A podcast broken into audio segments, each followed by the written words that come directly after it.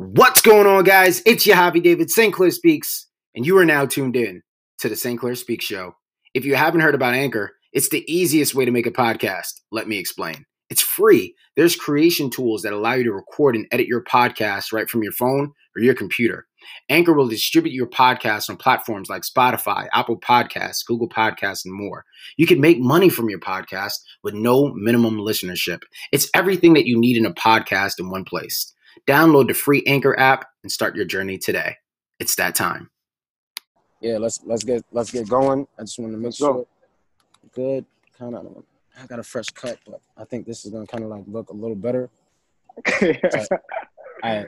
What's going on, guys? It's your hobby, St. Clair Speaks. You are now tuned in to the St. Clair Speak Show. What's going on, guys? Welcome to the St. Clair Speak Show, guys. I am sitting here with a special guest. Now, this brother doesn't need an introduction because his name speaks for himself. This is Coach Jus Justin Jenkins. Justin, how are we doing today? I'm doing well, bro. How you doing, man? Uh, Hey, hey, hey! You know, iron sharpens iron, so you know I'm feeling sharp right now, man. I see that lineup, man. Uh, Come I, on, we here. I, I We see had to get it done. yeah, yeah. That, hey, that means we in alignment right now. See, our lines are That's straight. what's We're on the right path. I like right, that. Right. Just Right. yo, I want to talk to you. Let's dive right into it, man. Like for those of you that don't know, a coach Jus, of course, is a coach. He's a health and fitness professional. Uh, you know his background. I mean, of course, he could speak more to this than I can, but he's been a huge inspiration to me as of lately to like reignite that fire within for me to like do this cardio and do this high intensity training and get after it again. So, you know, Justin, before we begin, like what what got you started in the health and fitness industry, man? You know, we could we could we could take it as far back as being an athlete. So I've been an athlete all my, my entire life. So after 12th grade, when I was playing basketball, I tried to you know try to pursue professional basketball. But you know, with injuries and things of that nature, I never had a coach or a trainer to actually help me, you know, learn how to rehab myself, you know, rehabilitate.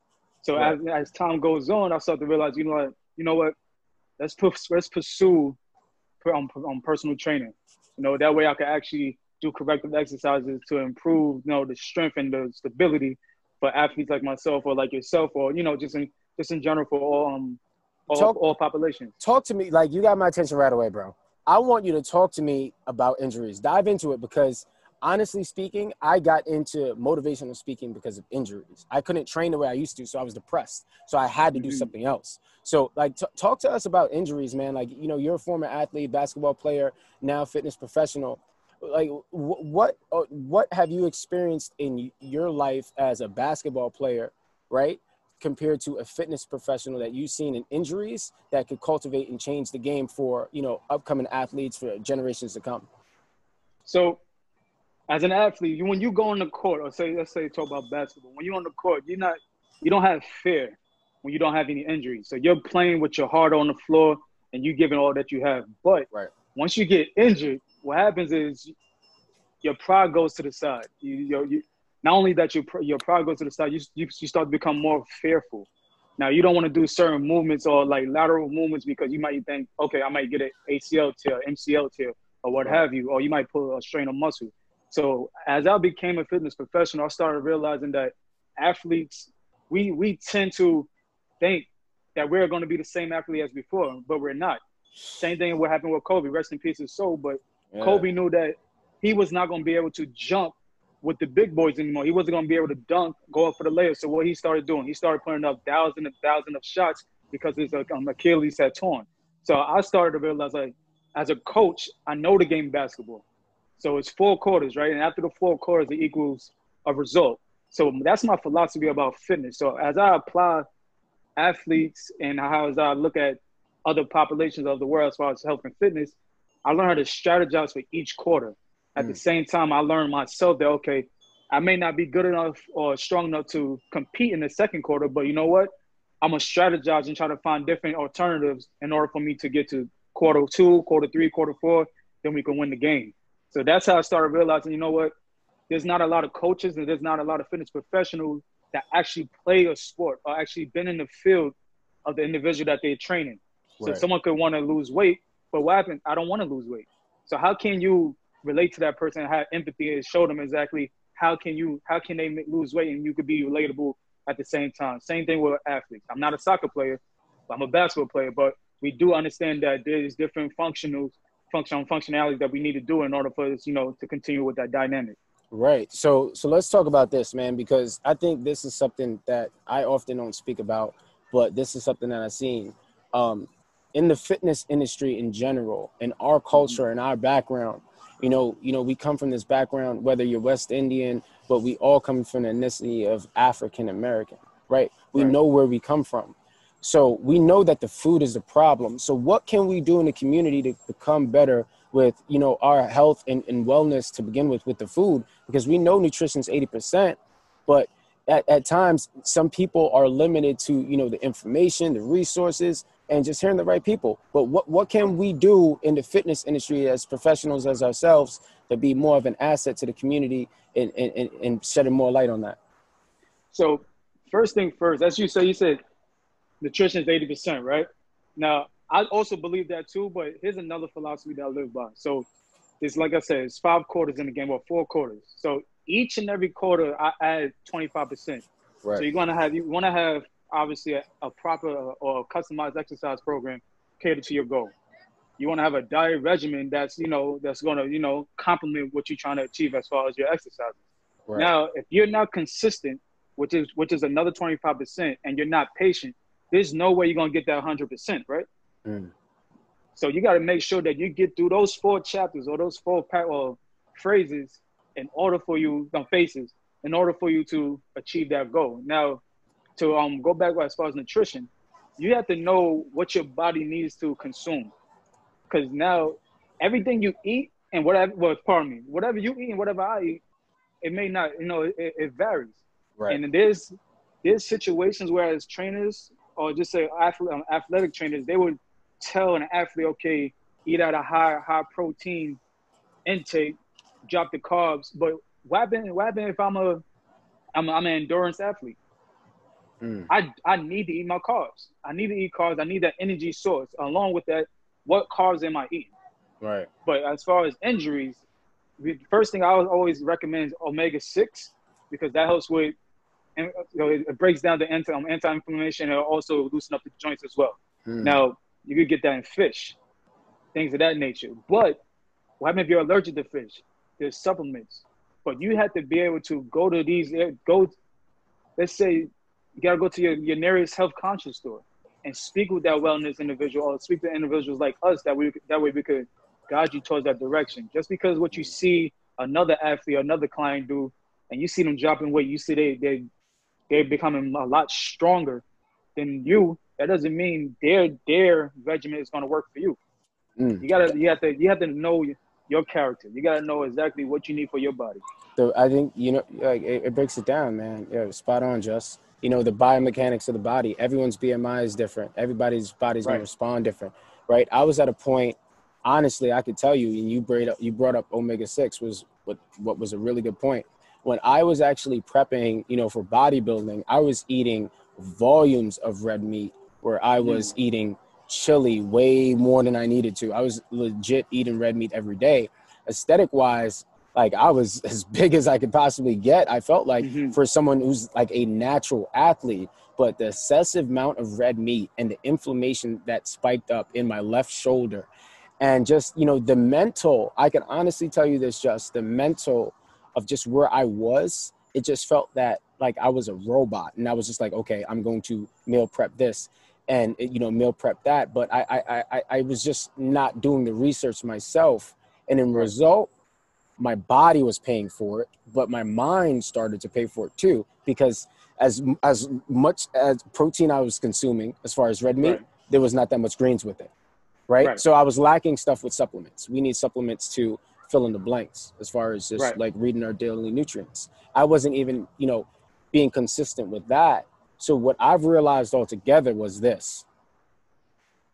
It's okay to be wrong as a fitness professional. And I realized I'm like, okay, I've been doing this the wrong way. And I could tell mentally. So ever since I stopped, like to, to be honest with the food and just stop with the supplementation completely and really decide what does my body really need because Absolutely. you don't need creatine. Your body produces creatine. It's already created creatine. Yep. Yeah. It so it itself. I, I, I had to realize like that. It's like it's like you training yourself, kind of right. Absolutely. You know, you know, we have all this information just, But for me, it was hard for me to kind of accept that I was kind of wrong too, right? So I had to check my ego and say, you know what, enough's enough. I could become better. So I kind of want to put that out there. So Jus I want to ask you this, man. Uh, as far as just you know, fitness professionals, the fitness industry, we're seeing COVID nineteen. A lot of people have been indoors these past few months. Some people don't know what happened. They don't know how it happened. Some people have let themselves go physically. We're Yes. seeing we're seeing Yes. a big transition in the fitness industry right now, Jus. We're seeing something big happening because what we're realizing is major corporations are realizing that they need personal trainers more than the personal trainers need the fitness in- industry as far as corporations go. Right. So Correct. now, since that everyone is home, what we're seeing is a lot of fitness professionals emerge. So, what does this mean for the industry right now? Like, what are you experiencing with your clients? Are you getting clients from all over? Are they bringing new people? Like, what's Mhm. going on on your end in the fitness industry that you want to, you know, shed light to tell the other fitness professionals? So, as far as my experience with the COVID nineteen, and again, let's for anyone that's going through that situation that has suffered from it, we wish you all the best. But at the same time, let's just talk about this. Uh, it's been tough. I'll be completely honest with you because clients they become they become spoiled. Mm-hmm. you know, because now I'm used to being at the gym. I'm used to having all these equipments, but and I don't have that same intensity or that same person yelling in my ear to you know to get the job done. Yep. But I tell my clients all the time, like, listen, am I not the same person that you see in the camera? I'm the same person. Ah, nothing, yeah. nothing changed about me. Yeah. Nothing changed. My physique didn't change. The way I talk to you hasn't changed. What's going to change is how we're going to move during our program. We're going to move a lot faster, less breaks, and little to no weights because not every individual, not, not every client has the weights that we have. Right. I, I, I barely have weights, and what I normally do is focus on calisthenics, and my main focus lately has been mobility and stability work. Right. I could squat. I could squat 400. Well, pardon me, 365 pounds. I was on the verge to go to 400 pounds. That's fine. But am I able to keep myself at a 90 degree angle and not have that pelvic tilt, or better yet, that wink when I'm going to that squat? I want to Mm. be able to maintain that squat position. Um, now I'm doing wall sits. I'm doing child poses. I'm, I'm doing so many, so many stretches that's going to allow me to loosen up the hips at the same time at the, let's say at the same time allow me to be a lot stronger than I was before. So Mm. as far as the clients and, and all the fitness professionals out there, you have to bring another aspect of fitness to your clients. Don't just have your clients just used to, you know, okay, obviously that we're gonna do strength training. Okay, there's so many form, there's so many formalities as far as um, strength training. We got strength endurance, right? We got stability and strength. We got hypertrophy, but that's putting on size. We got Right. maximum strength. So if we do not have those weights to actually build the mass, if we don't have that weight to actually focus on how strong we are, we got to stick on, we got to focus on strength endurance. Whereas we're going to do a lot more reps in each and every set that we do. That way we could build the fatigue, we could build um, lactic acid within the muscle itself. That way we don't have to fatigue so quickly. We have to be able to have that longevity in our exercise. So when I tell other fitness professionals, I don't want you to just sweat. Don't have your clients just sweat. What is the purpose of that client being trained versus you me training your client? Because if this is, you know, everything's going on virtually, how how are we separating ourselves? How are we bringing the same intensity and that same that same product that our clients, you know, day in and day out, you know, ask for us? They Right. pay for the service. Why are we continuing to do the same things that we do in the gym versus what we do at home? It has to be a complete a complete difference. It has to Absolutely. be. Absolutely, bro. Absolutely. You know, it's catered. What when I was training, man, like I catered everything based on to your like their lifestyle. So if you're at the desk five days a week for 40 plus hours, I know your hip flexors are tight. I know your glutes are tight. Your hamstrings are tight. So that's what I'm going to focus on. Oh, Hav, why are we spending 20 minutes on a mobility and stretching? Well, if I put you through this course, you're going to pull something, then we're going to prolong your results another six to maybe months to a year because we And then you're gonna skip. blame us. then you're gonna blame us and that makes me a liability. But it kind of made me realize that this is not about me. This is about them. And in, in, in, the, in the fitness stream itself man like i've had the experience again you know working with you know major corporations. And uh, i lost the love for fitness because Mm. i felt that the the second the client couldn't financially afford it that like the relationship was like legit gone. But none of that is Right. tied to me. Of course, it's tied to the corporation. So Right. as a personal trainer who's worked for Equinox on Wall Street, Lifetime in Westchester, The Edge in Danbury, Connecticut, Blink on 34th Street, Crunch Fitness in Poughkeepsie, Orange Street. For someone who's Yeah, worked yeah. for all these corporations, I've seen the same thing. And what I've noticed is this. The second you get a client and you meet them at one spot, they're gonna they, they get accustomed to it. Like you said, they get spoiled. Right? Mhm. So once they see that, okay, you're gonna go independent, a lot of things come into factor. But one thing Right. I've realized in corporate versus going independent, people don't care about how much you know until they know how much you care. Like they really don't, Hmm. bro. They they really they really don't. Like you could have all the certifications in the world. I've been around the most knowledgeable trainers, just the smartest Right. trainers in the world, bro, and they were struggling to make money. Invested thousands into the education, but they don't know how to build relationships and how create a community, you know, a support Right. system. They know Right. they know everything. They know the, the protein, what's this, this, this. They know everything to a T, but they don't know the basics and how to have a conversation, how to build that relationship. So what I've noticed in the fitness industry completely, the ones that are really good go independent. They go independent. Right. Out. Check this out. What happened to water? What happened to horse doesn't want water? Mm, I don't care. It- yeah, it may be thirsty. It may be quenched for thirst. right. But what happened? It does not want water. So we have, that's why we got to be able to again relate with those clients, relate with those athletes, and once we able to talk with that athlete, it's time to speak with the parent and see if the parent and the and their child are connected. Because sometimes they in their own world. Absolutely. They got to be they in their own world. So we got to put them together and say, listen, mom, dad, Joseph right here really want to go to the NBA. There's some things that we need to do in order for him to get there. We need your support as well as my support, our support to actually get him there. Right. You know, day in and day out, make him run. Day in and day out, follow his nutrition. Day, make sure his grades is, you know, it's up to Right. par. You know, academically that needs to be done because, and be honest, based on our culture, based on our hue, it does not matter how you know talented we are as far as That's fact. know, That's physicality. so true. That's so true. if we having an interview. How can you hold? How can you hold a conversation? Mm, How are you able to be the interviewer when you're supposed to be the person? You're supposed to be the applicant. right. I know with most jobs I ever had, I always ask a lot of questions. I always ask most of the questions to the point that I seem like I'm hiring a person. Right. Now they like, okay, are you? Do you want to be a part? Um, do you want the manager position? I didn't apply for it, but you know what? I take it now, just because I've made sure that you have no choice but to give me that that that title. right. Now this goes back to trying to be an NBA player. If the if the parents is not there, and the student or the athlete are not, they're not talking with each They're other. not, There's no they're not, communication. they're not, there's not, they're not there. There's there there's mis like you said, there's miscommunication missing right there in the middle. And the pro- Absolutely. Problem with that is that's on the parents. That's not on the kids because if your kids can't talk to you, you made your child that way. Like your child's not mm-hmm. talking to you because you're not approachable. So you have to. Right. I'm a parent. I know what it's like to be approachable.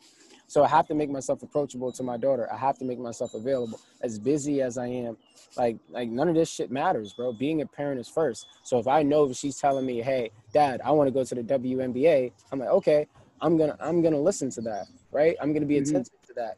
So it's the same thing like guys like you know, if you're a parent and your child comes to you with a goal and dream of going to the NBA, WNBA, NFL, MLB, whatever the case may be, you can't put a price on that.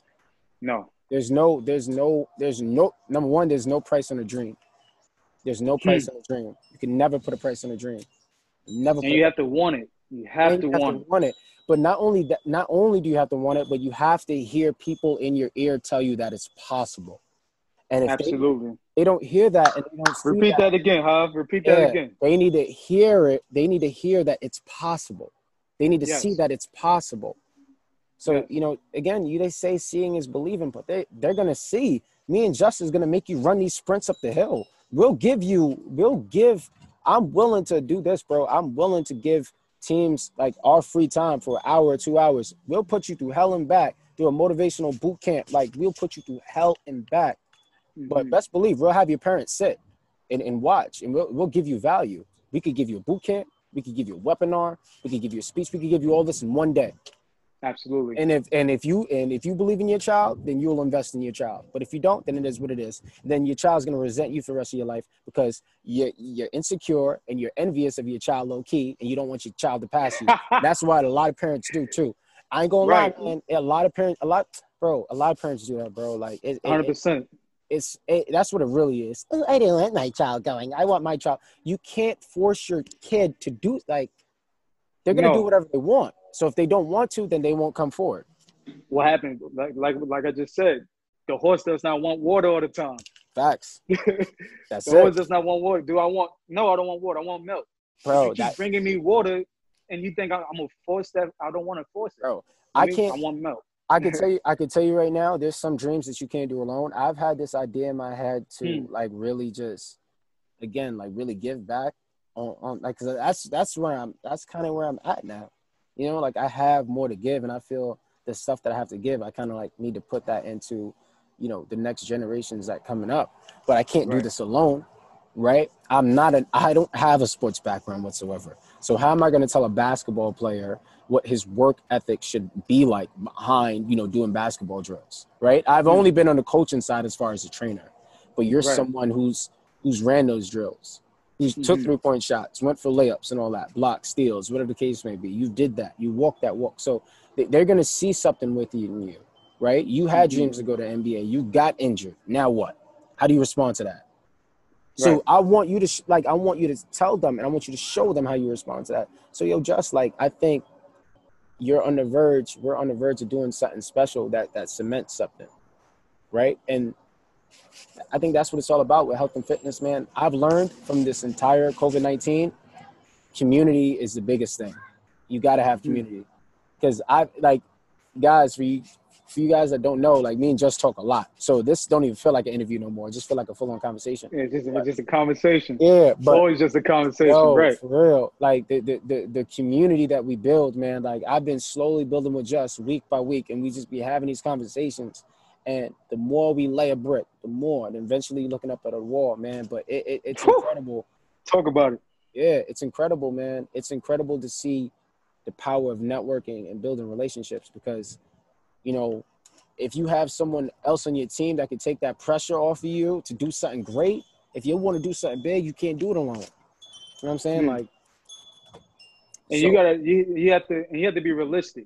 yeah, Here's, the- here's the thing that most people don't know, or probably won't want to confess up to.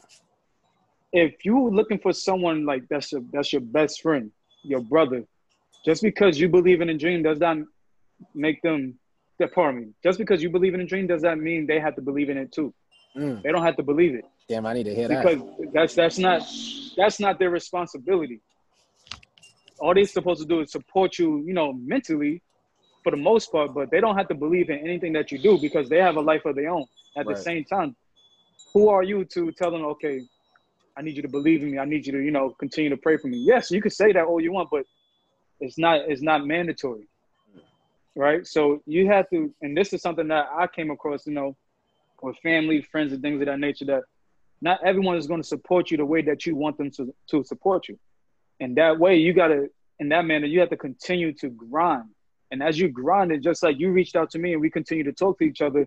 We start to build that relationship because we you see the same thing I see. You see, you, you have a dream, but you know that with that dream, you need a partner. You need you need a Right. teammate. You need you need to build together in order for that you know both our dreams to you know to appear. But if you're not grinding, and regardless of okay, he he or she's not supporting me, that should not you know take away from your grind. You Mm. should always always stay consistent. Be patient. Remember what I said about the four quarters, and I said I believe in you know that's my that's my philosophy about training. So Mhm. my business is called fitness, and it's a fitness with a five. So again, remember I said consistency, patient, exercising, right. diet, and that makes mm-hmm. a result. It's the same thing about coaching. How can you be able to have these contents or have these stanzas that allow us to get to that level? right. You have to know, okay, this is what I'm this is what I'm this is what I'm going to do. I have to be patient. I have to stay consistent. At the same time, I have to exercise appropriately, have the proper diet, and that way I could get to my result. It goes with anything else in life. Just because just because someone is not consistent with, you know, believing in your dream does not mean it's not someone like someone else does not believe in you either.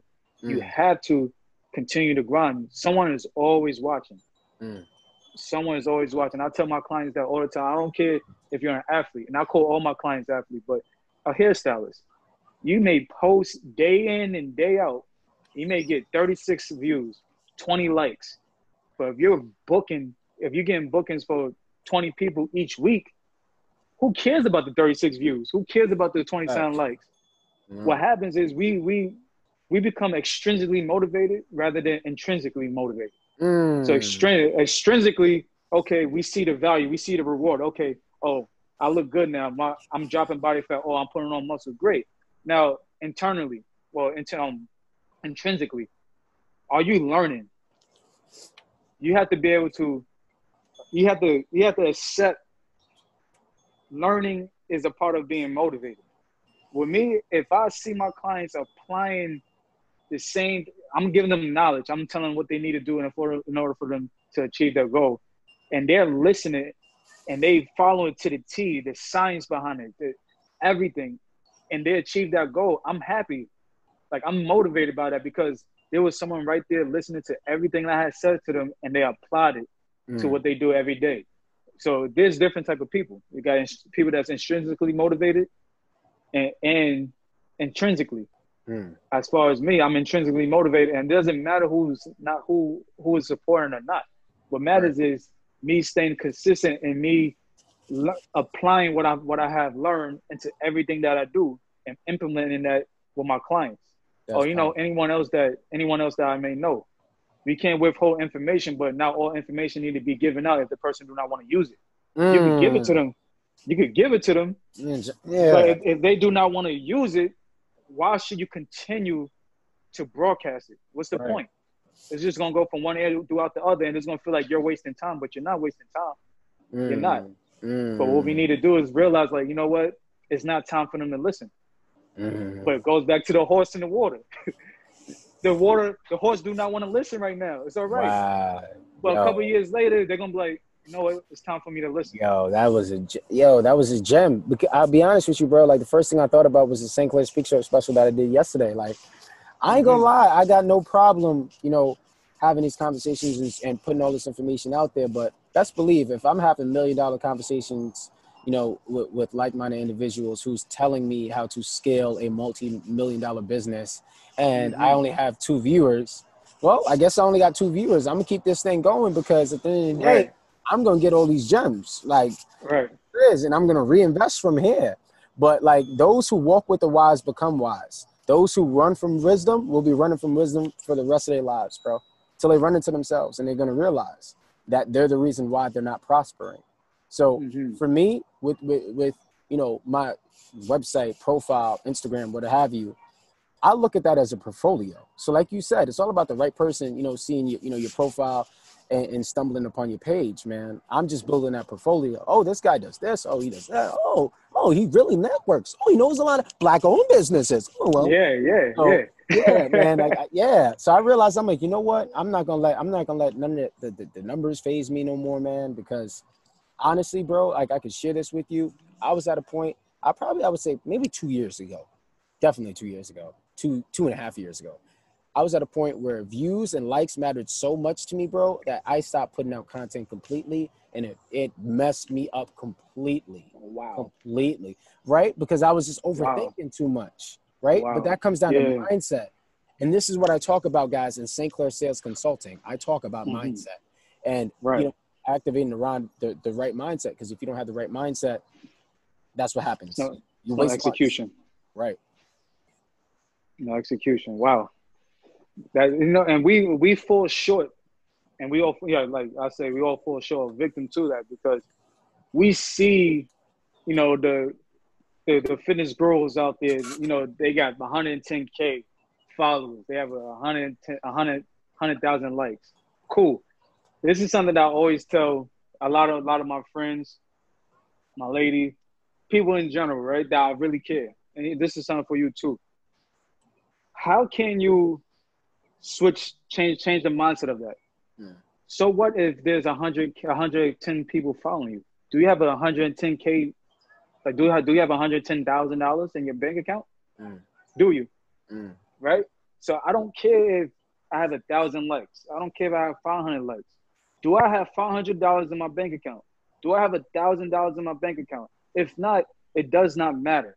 Facts. It don't matter. It does not. It does not matter. All Oh, again, if you want to be extrinsically motivated by numbers, then cool. Count Become- the invoices. Yeah, count the in, count the invoices, count count the as much people that contact you, the emails, things of that nature. How many times has somebody booked you? Better yet, how many conversations had you had with individuals, like-minded individuals that made both of you, you know, grow? right. No, but it doesn't matter. Okay, this person likes my page or she likes my page, but damn, this person got 110 followers, 110k followers. This person has 100 uh, over 100,000 likes. So what? Right. Because deep down, and not saying all all individuals, but they may be home struggling, Facts. struggling. They looking at on their phone. Okay, this is not a picture. I, I want to post this picture. I posted this picture yesterday. Damn, right, I'm gonna post this picture. Just Yep. because they want to find a certain, you know, they want that Mhm. content and they want certain people to give them attention.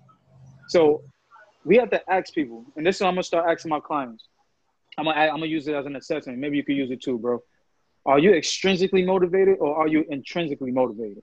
And that will allow you to see what kind of person or see what kind of client you're dealing with. Because if you tell a client, "Oh, you look great," and they like what you said, even though you know we we take those compliments, but you're like, "You're looking great. You're doing a great job." If they if they're intrinsically motivated, they would say, "Yes, but you know, I'm still not unable to squat a certain way." That means they want to learn to improve their mobility, right? Right. Now versus someone, okay, yeah, I'm a squat, but I, I look good. I don't really need to worry about the squats that much. I, I I'm getting a lot of comments. I look good. right. That person is extrinsically motivated. We have to know who we catering to. What kind of what kind of clients do we want to, you know, train? What kind of clients do we want to have a consultant like consulting with? We have to know. We have to know. What what is it? We have to know who we're going against Mm. Who is our competitor? And that doesn't mean us, you know, going against each other as players or just um fitness professionals. But if there's a client that we want to train, we have to know that okay, I want to cater and I want to go towards this particular population. I want to train with these type of kind of people because this is what's going to allow me to give out more information rather than a person that just want to look good. That's great and all, Right. but are they willing to learn as they continue to, you know, change their physique? Mm. Pow- yo, man, powerful, yo, powerful stuff today, man. Just absolutely powerful stuff. But just health and fitness in general, I, I think a lot of people really underestimate the value of health all around wellness. Mm. You know, the, Right. the physical, the mental, this is the overall.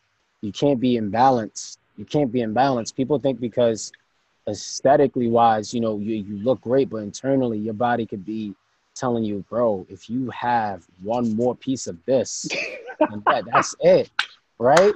So you got to listen to your body. My older brother, my older brother always told me because he, he was a, he used to do boxing. He always used to tell me, yo, Yahavi, listen to your body, listen to your body. As a kid, like young, listen to your body, listen to your body. So I always listen to my body. So as me and you really recently started connecting and building, you know, I really started to cultivate and like really dive in and listen to my body. And I'm like jump, I'm doing jump ropes now, and I'm like, okay, I got something going on with the shin splints. All right, so let me go Mm. adjust that. So again, I'm listening to my body because I'm more aware. And I think another thing that people could do is get in a community like this. Follow, follow Jus. Reach out to Coach Jus. Jus, how can people reach you? So, Instagram, coach dot jus the same way you spell coach dot jus. Uh, you could look, look um follow my website as well. It's I am coach jus dot net. Where you can message me, contact me with any um health and fitness inquiries. They got your packages there. Has the testimony that now I know the people that want to see the before and after pictures definitely you can go check that out as well. But any questions or concerns, those are the two um two contacts that you can actually um, find me on. Perfect. All right, guys. Like I always say, it's that time. 168 hours in a week. You don't got time to exercise and train after hearing this. I don't know what I don't know what else to tell you. If you don't want the dream body, then I know someone who does. And I guess Yes, it ain't. sir. But don't complain about the work you didn't put in because you don't got the results because you didn't put in the effort. And the right. rest is on you. I'm signing out. School.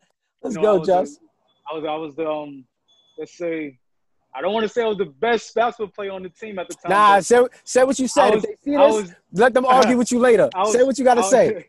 I was definitely the top top three off the bench. And I was scoring the most points coming off the bench, averaging about 13, 14 points a game. And tell you know, them and, and, tell them pull up your facts on, on, on johnbound.org.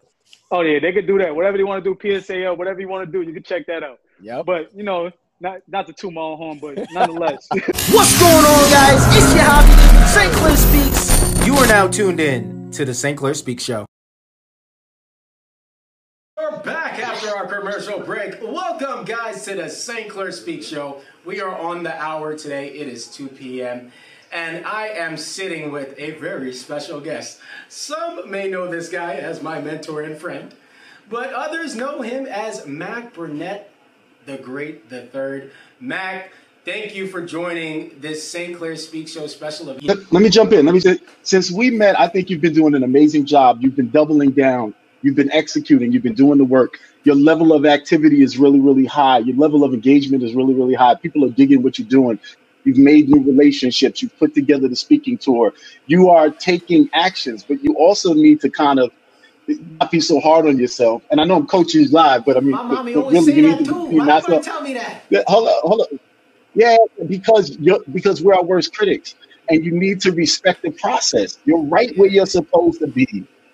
You're right. Like I, I have, I have coach. I don't believe you should hire a coach unless they have a coach. I have several different coaches, right? And my coach has been mentoring me because he's doing seven, eight figures, and he's like, Mack, it's cool. You're right where you're supposed to be. Don't worry about it. What are the next three steps that you're going to take to move it forward to get to where you need to be? What is the next thing that you're going to do and the next thing you're going to do after that? And and I'm respecting the process. Life is about evolving, evo- and, evolution. It's a journey, right? Like like what he's got, what he's talking about, guys, is my growth and success roadmap. And I'll show you guys how to get all of that. If you guys hang in with us, I'll tell you what, how to get that. It's a whole training I work it. Oh, it's free. It's absolutely free. But I, the whole thing about it is, is I designed it as a roadmap because that's life, right? You don't want the same thing at 16 that you want at 25 that you want at 40. You just you you evolve, and our business and who we are as people and entrepreneurs is no different. Straight up, like legit, straight up. I I honestly, you know, I look at you know your whole backstory as far as this business and there was a time when we met for lunch. I think this was like the first time like we like we sat down, we had lunch. You know, by the way, it was a really good Philly cheesesteak. If y'all was wondering, I had that glass of red wine with them fries. The carbs don't count. But we, we, we I'm not eating today. I'm not eating today. I'm not eating today. we, we talked on so much different things. But one of the things that you kind of introduced me to, and I kind of want to jump in it from here, you were around, you experienced, you know, 9/11 and what you know what happened with businesses you know, the recession of 08, now COVID 19. Matt, can you talk about the similarities between the three? Can, can you talk about, you know, the, the difference between, you know, what happened back in 9 11, 08 compared to where we're at now, where we're at now as far as 2020, COVID 19? So I'm speaking from a business perspective, right? Because there's right. various different vari- variables in that. Every time there's been a crisis, this either makes or breaks people, right?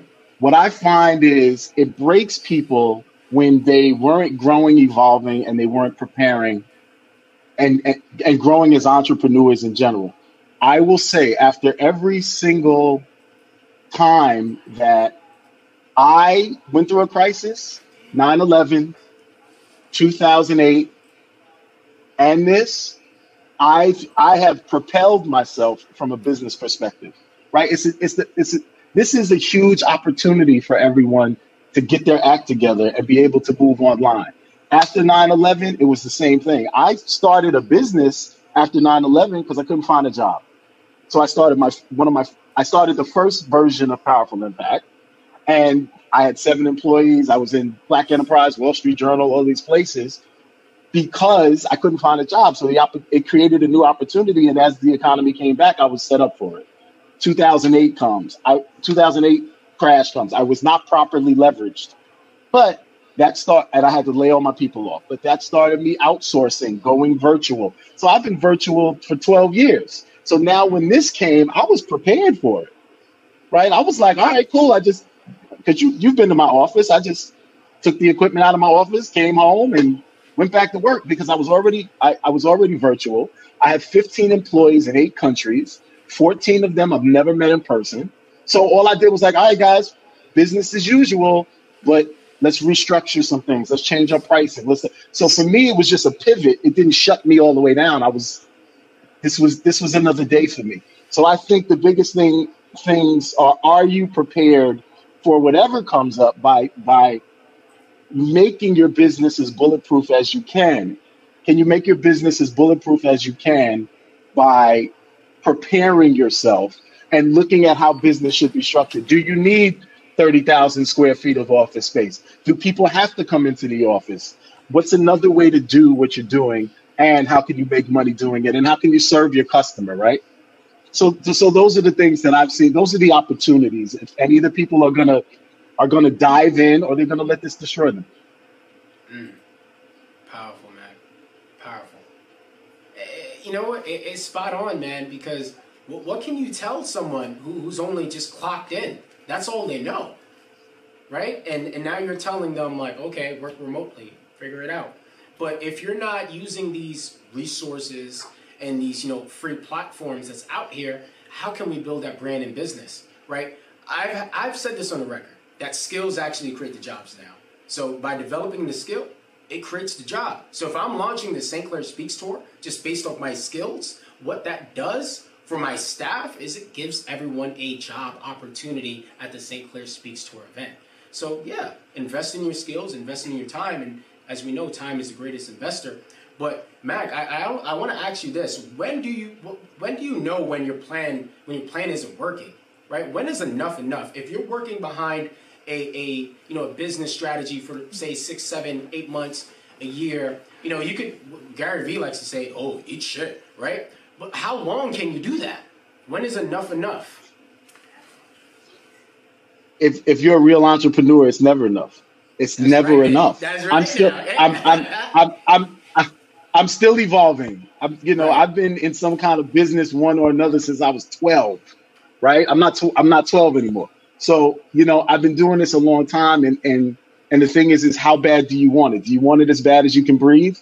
How bad do you want it? Now, with that said, we do have responsibility. So do what you got to do. I'm not telling you not to go to work. I'm not telling you not to go sell tickets. I'm not telling you not to go take personal training clients. I'm not whatever it is. If you flipping burgers and you and you taking care of your, with your responsibilities and you're doing what you need to do. If you drive an Uber, God bless. Do whatever it is that you need to do. But that doesn't mean that you can't find three hours after you get off work, after you put the kids to bed, or after you did whatever you or work your second job. Find three hours, turn off the turn off the Netflix, and take that three hours and reinvest it back into your business. Now, yeah. to your other point is how do you, how do how do you how do you plan it out? Write down what you want write down what you want and reverse engineer how to get there. Mm. Don't take the opportunity just because it's in front of you. Write down what you want and exclude the other things. I find a lot of people, I've wasted a lot of time personally chasing waterfalls. You know, stick to the rivers that you're used to, right? So the bottom line is, is if you want, if you want to, if you want to speak, don't go make, don't go make movies if you want to, if whatever it is, if you want to start a coaching practice or you want to open a, a gym, you know, don't go work for an accountant. Go work for in a gym. Get paid to learn. Right. I have clients that that that will hire me that I will take on for less money because they have something that I can learn from them or I can get paid to learn. So earn to learn is what I always say. Even if you make less money, I have a I have a client who came to me and he said, He's big in IT, big, makes a lot of money, really, really good at it. Hates it, hates it. He's like, he's born, he's like, this is the most boring thing. He goes, Mack, because I used to be in IT, so he called me up. He says, Mack, I hate this IT thing. I've been doing it for 20 years. I want to get out. So I said, I said, so what is? He says, well, I got six or seven years to retire. I got a great pension, but I want to do something else with my life. So I said, what do you want to do? He says, well, I want to make furniture he wants to make furniture. I said, okay, I said, so I was like, I know nothing about furniture, right? So I'm like, tell me about the furniture. He was like, so I'm like, I'm thinking IKEA or Pier One. He's like, no, that's not what I do. And he showed me these pictures where he took these pieces of wood and made these beautiful custom made tables, and he does it as a hobby. So I'm like, great, you got six or seven years. Take this time right now and master the craft of what it is to build furniture. Get be become as great as you can. Make tables for people that cost. Give it away. Go volunteer at another furniture company. Learn the business side of it. You know, because he, he wants to get his pension. He doesn't want to quit, but he wants to start the business. I'm like, learn the business, learn the craft, get better at it. Make try to try to make. I don't know how long it make, takes to make a table. Let's say it takes them three months to make a one of these custom tables. Make a goal of trying to make four tables a year and sell four tables a year, right? And figure out who those people are. What do they want? Ask the customers. How much can you learn about the business so when you do go out on your own, you can't be successful? Right. Powerful. Yeah. So you know, let, let's you know, let, let's talk on let's talk on this because you know we, we have this entrepreneurship spirit. Not everyone has that. How, how do we create that within ourselves, man? How, how can one do that if if they all they known was just clocking? That's just like following through. This ain't for everybody. Not everybody's No. built for this. Period. Now, I don't want to discourage anybody for doing it, and I will say this: everyone needs to hear this. If you don't take anything else away from what I'm saying today, we are moving into an economy where you are going to have to kill what you eat. We are moving into a gig and a self-employed economy. Robots, uh, uh, artificial intelligence, uh, uh, machine machine learning. All of these things are going to put you out of work. In 30 years, we may or may not need a lawyer because the computer will write a contract for you.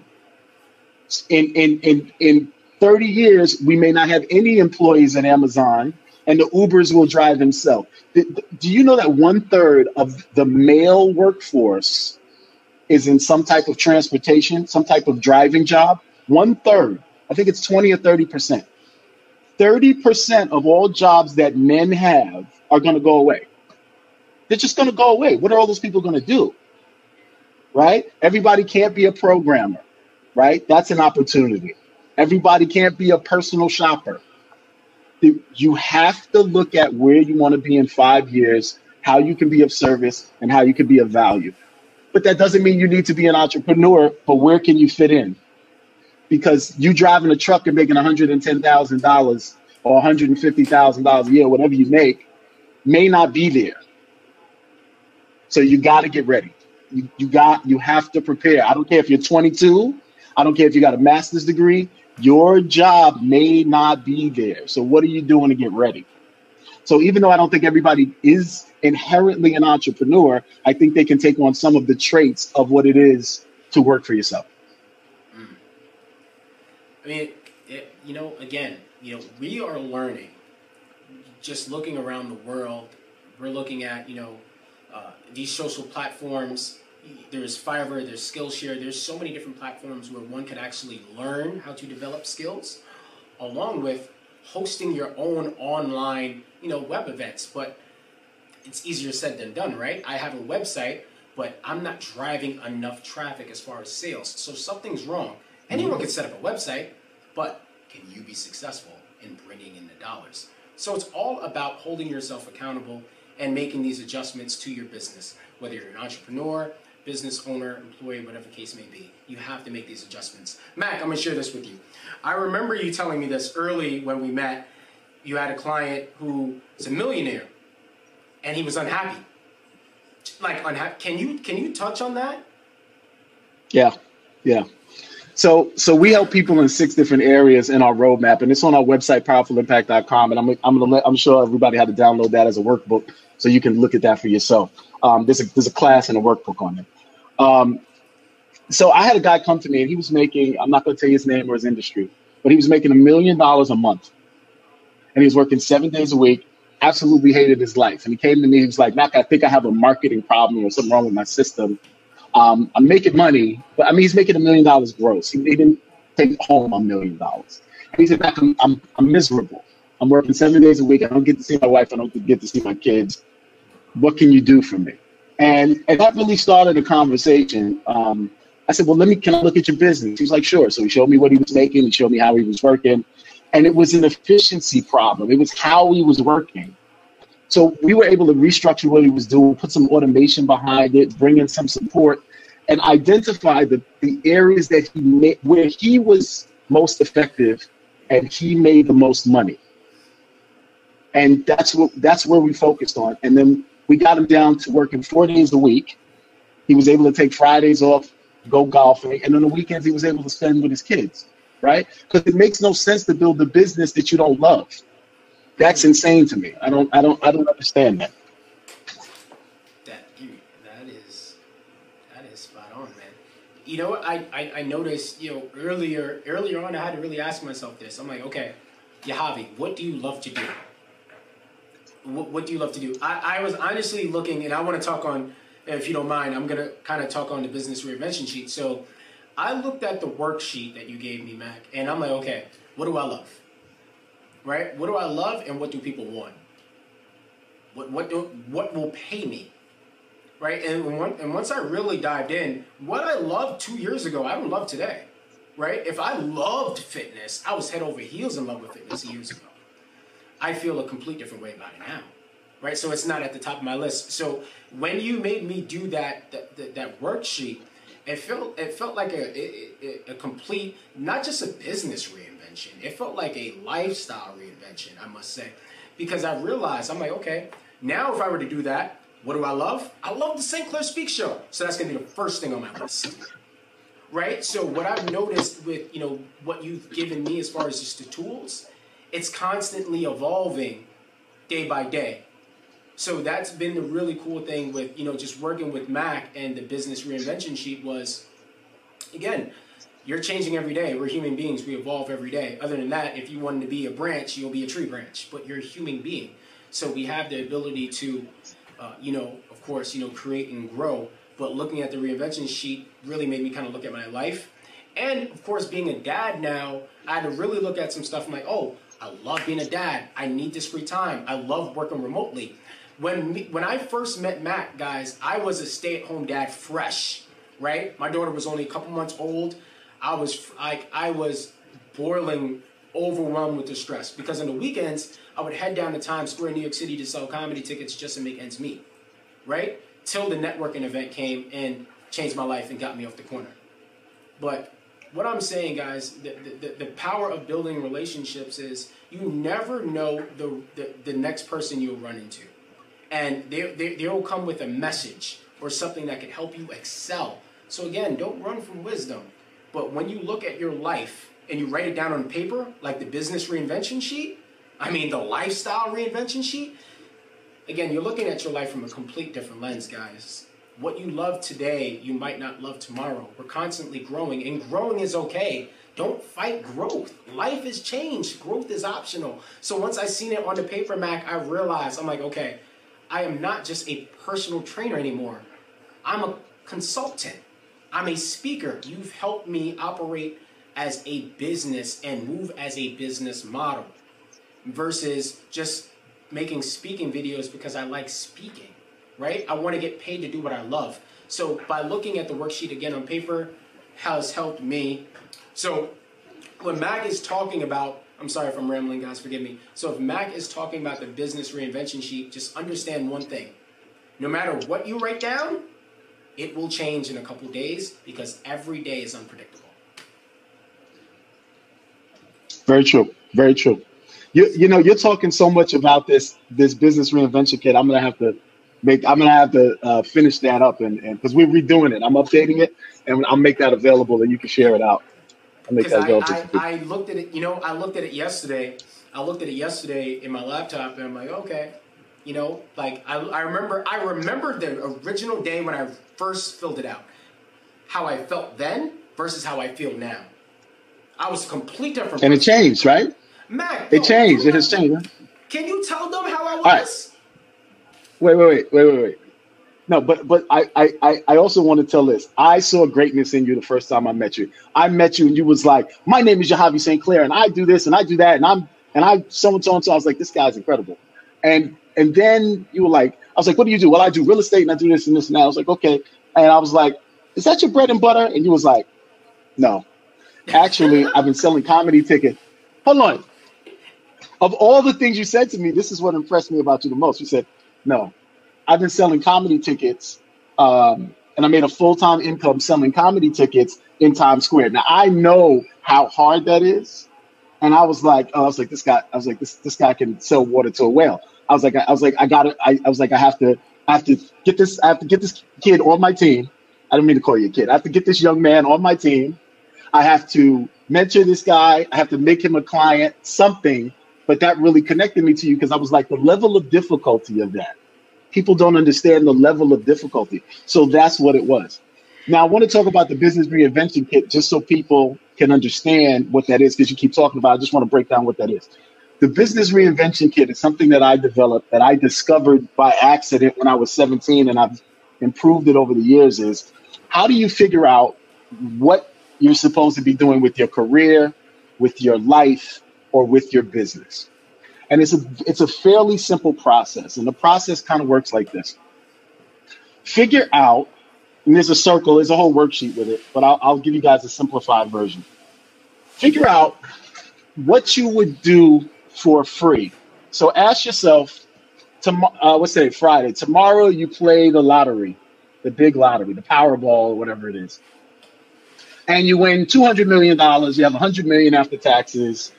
You come home, you pay off all of your family's bills, you buy a couple of houses, all the cars you want, you go on vacation for two years, whatever, all the toys that you want to do. After that two years, when you come back, if you can fly, this is in normal times. After you come back, what would you get up and do for free every day? what would you get up and, and do if money was no object? If you didn't have to worry about money, what would you do? What do you love to do? And I, and when people tell me they love to shop, I'm like, okay, but would you go shopping every day? You're gonna get tired of shopping. Like I know people who used to say, I want to be home all the time, and now that you have to be home all the time, everybody's going nuts, right? Mm-hmm. So no, you don't want to shop every day. You'll get tired of shopping. What What do you love to do? right, is the first thing. Make a list of 10 things. What do you love to do? Second thing is make a list of what are the things that you're good at because they may not be the same. And the third one is what will people pay you for? Right? Make a list of those, as many as you can. So you got three lists. What do you love to do? What are you good at? What do people tell you? You know what? Yeah, Javi, you're really good at that thing. And the third thing is what people will pay you for. You take those three lists and then you put them in order from one to 10. And then you're going to take the top two or three from those lists and do some research and go out there and find out what what you can do for that as a career. What can you do as a career? Do taking those three things and the intersection point of those three things is what you should be doing as a career, if that makes sense. Oh, it makes, makes again, it makes tons of sense. But I say this a lot, guys. What good is information if you don't apply it? So apply this information. If Mack is willing to give you guys, you know, this business reinvention kit for free, or scheduling a call with Matt. again, guys, like this, this could help you out, and you could save 15 years of stress in business, 20 years of stress in business. I can honestly tell you this, and when I originally when I originally met Matt back in November, that's when I got into real estate. Do you know the lack of information and resources has crippled me in business in real estate? It crippled me at first. But fun fact, what a lot of people don't know is through Mack's, um, you know, Facebook group, uh, the Business Academy that he has on Facebook. If you guys aren't in that group, again, it's a free group to join. Man, Mack, I ain't gonna lie, man. I'm like a walking billboard, bro. I got you, man. Hold on. Look, y'all need to visit Facebook.com right now join the Business Academy group. They're a great like-minded individuals. Mack, you probably don't even know this, but I actually met my real estate lawyer from your group, Carl. I met him through really? your group. Yeah. Oh, Carl? Now, yeah, that's like, my guy, man. That's my guy. Yeah, now we're doing stuff behind the scenes with like properties and stuff. And Like, yo, again, Mack has thrown me, bro. Mack, you've thrown me so much alley oops you don't even know about subconsciously, right? But when you set up like a group like that, and then people come in here and Yeah. they connect, I'm like, wait, you do this? Oh, actually, I was looking for someone who does that. But again, guys, like Business Reinvention Kit, the Facebook group, it- it- like, what? Like, come on, guys. Like, we're, we're talking June 19th. We're talking, you know, black businesses. Everyone's pro black till we get to the checkout line, right? Come on now. But uh, again, what, what I'm what I'm telling you guys today is this. D- d- despite like you know my other guests, like the, the thing that separates Mack from my other guests was Mack actually coached me. So I, I believe in what he's I believe in everything this man is selling. If he's saying, yo, Hav, I got a five hundred dollar bottle of water right here, it like it's gonna be five hundred dollars. I'm like, okay, shit, I'll rock with that. But that's it because I already believe, I already seen the result and how it changed my life. Now I don't have to worry about the stress the stress factor as far as just reinventing my thought process in business. So Mack, I want to ask you this. You know, we're talking entrepreneurship, we're talking business today, we're talking June 19th. Do you have don't use me. I don't want you to use me. Do you have any success stories when it comes to black businesses without using me? I, I to have a ton of them, man. share. I, Well, I, I have a ton of them, but I, it is the St. Clair Speak Show. I- no, no, no, no, no, no. It, it- it is, it is. No, I have a, I have a ton of them, but I want, I want, I want to say this because I think this is really important. Um, you, you know, I appreciate what's going on right now on so many different levels. Um, yeah. but I, I, and I, and and don't get me wrong, I've been getting hit up like from a lot of folks, black, white. Uh, I want to hire you because you're black, and it's great. I'll, I take it, right? I'm not gonna. Yeah. I'm in business, right? I'm not to take it. But, you know, I want somebody to hire me because I'm exceptional at what I do, not because I'm black. I don't want you. I mean, it's great that you. You understand? I want you to hire me because because I've changed your life. I want you to hire me because I because I taught you something. I want you to hire me because because I I inspired you to change. I inspired you to, to jump off the cliff and make an investment. Every success that I've ever had has my major successes have been on the other side of writing a big check. So when people come to me and they're like, Mack, you're a big check, I'm like, yeah, I am. I'm an investment. But what you've been doing hasn't been working the way that it works. And I have to tell you, I've written big checks. And I and I I, I had somebody who was who this is true story, right? I want to I, I want to talk about success, but I want to talk about failure first. So I had somebody who was unhappy with my service. And I've experienced that because I've one time bought a very five figure coaching package. And at the end of it, I was like, I don't know what I got. It took me two years to realize, and then developing my roadmap, which I with that roadmap has now made me well over, well into the six figures. That what I learned, what I learned, I didn't even realize I was learning until I went back and spoke to that coach because, you know, we had some business to discuss, some other stuff to discuss. And as I'm talking to him, I'm realizing all the stuff that I was using, he planted the seed for me to develop my own thing like that. So, but, but, so you don't always even know what you're getting, right? So, but I want people to hire me because I'm exceptional, not just because I'm black. I have a guy that I met who is also a friend of mine who came to me and he says, I want to hire you. And I said, No, I don't do your kind of business. It's not the right fit for me. I can, you know, I'll, I don't mind, you know, coaching, like, I, you know, I don't mind coaching you a little bit and, and whatever else, but I didn't think he was a good fit. This guy waited for me outside every day for three months until like cause he like we worked in the same building. So like I, I would come out of my office and he'd be standing there waiting. Because we used to kick it, you know what I mean? It's blackout. He did that for three months, every week for three months until I agreed to have a drink with him to talk about his business. And at first I was like, this guy hitting on me? Why is he out here every right? But it wasn't even that, right? It was just he just really wanted to hire me. We took that guy from doing low six figures, and a business is very difficult to do that, to mid six figures. Because he forced me, he he stayed on me because he was like, "You're the guy. I need to work with you." So that's a success story.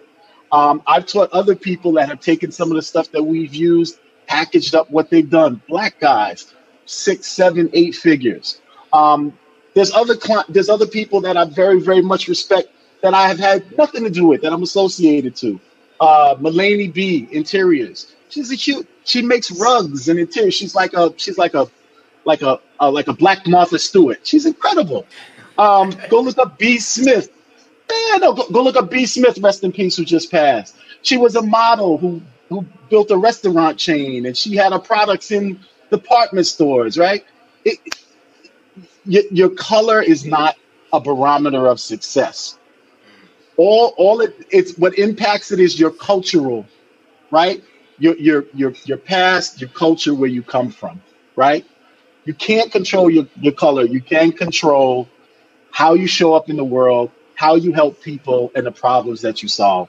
And that to me is where is where success is created. Mm. Yeah, that's what guys. Again, you know that that is where success is created. It's success is created through failure.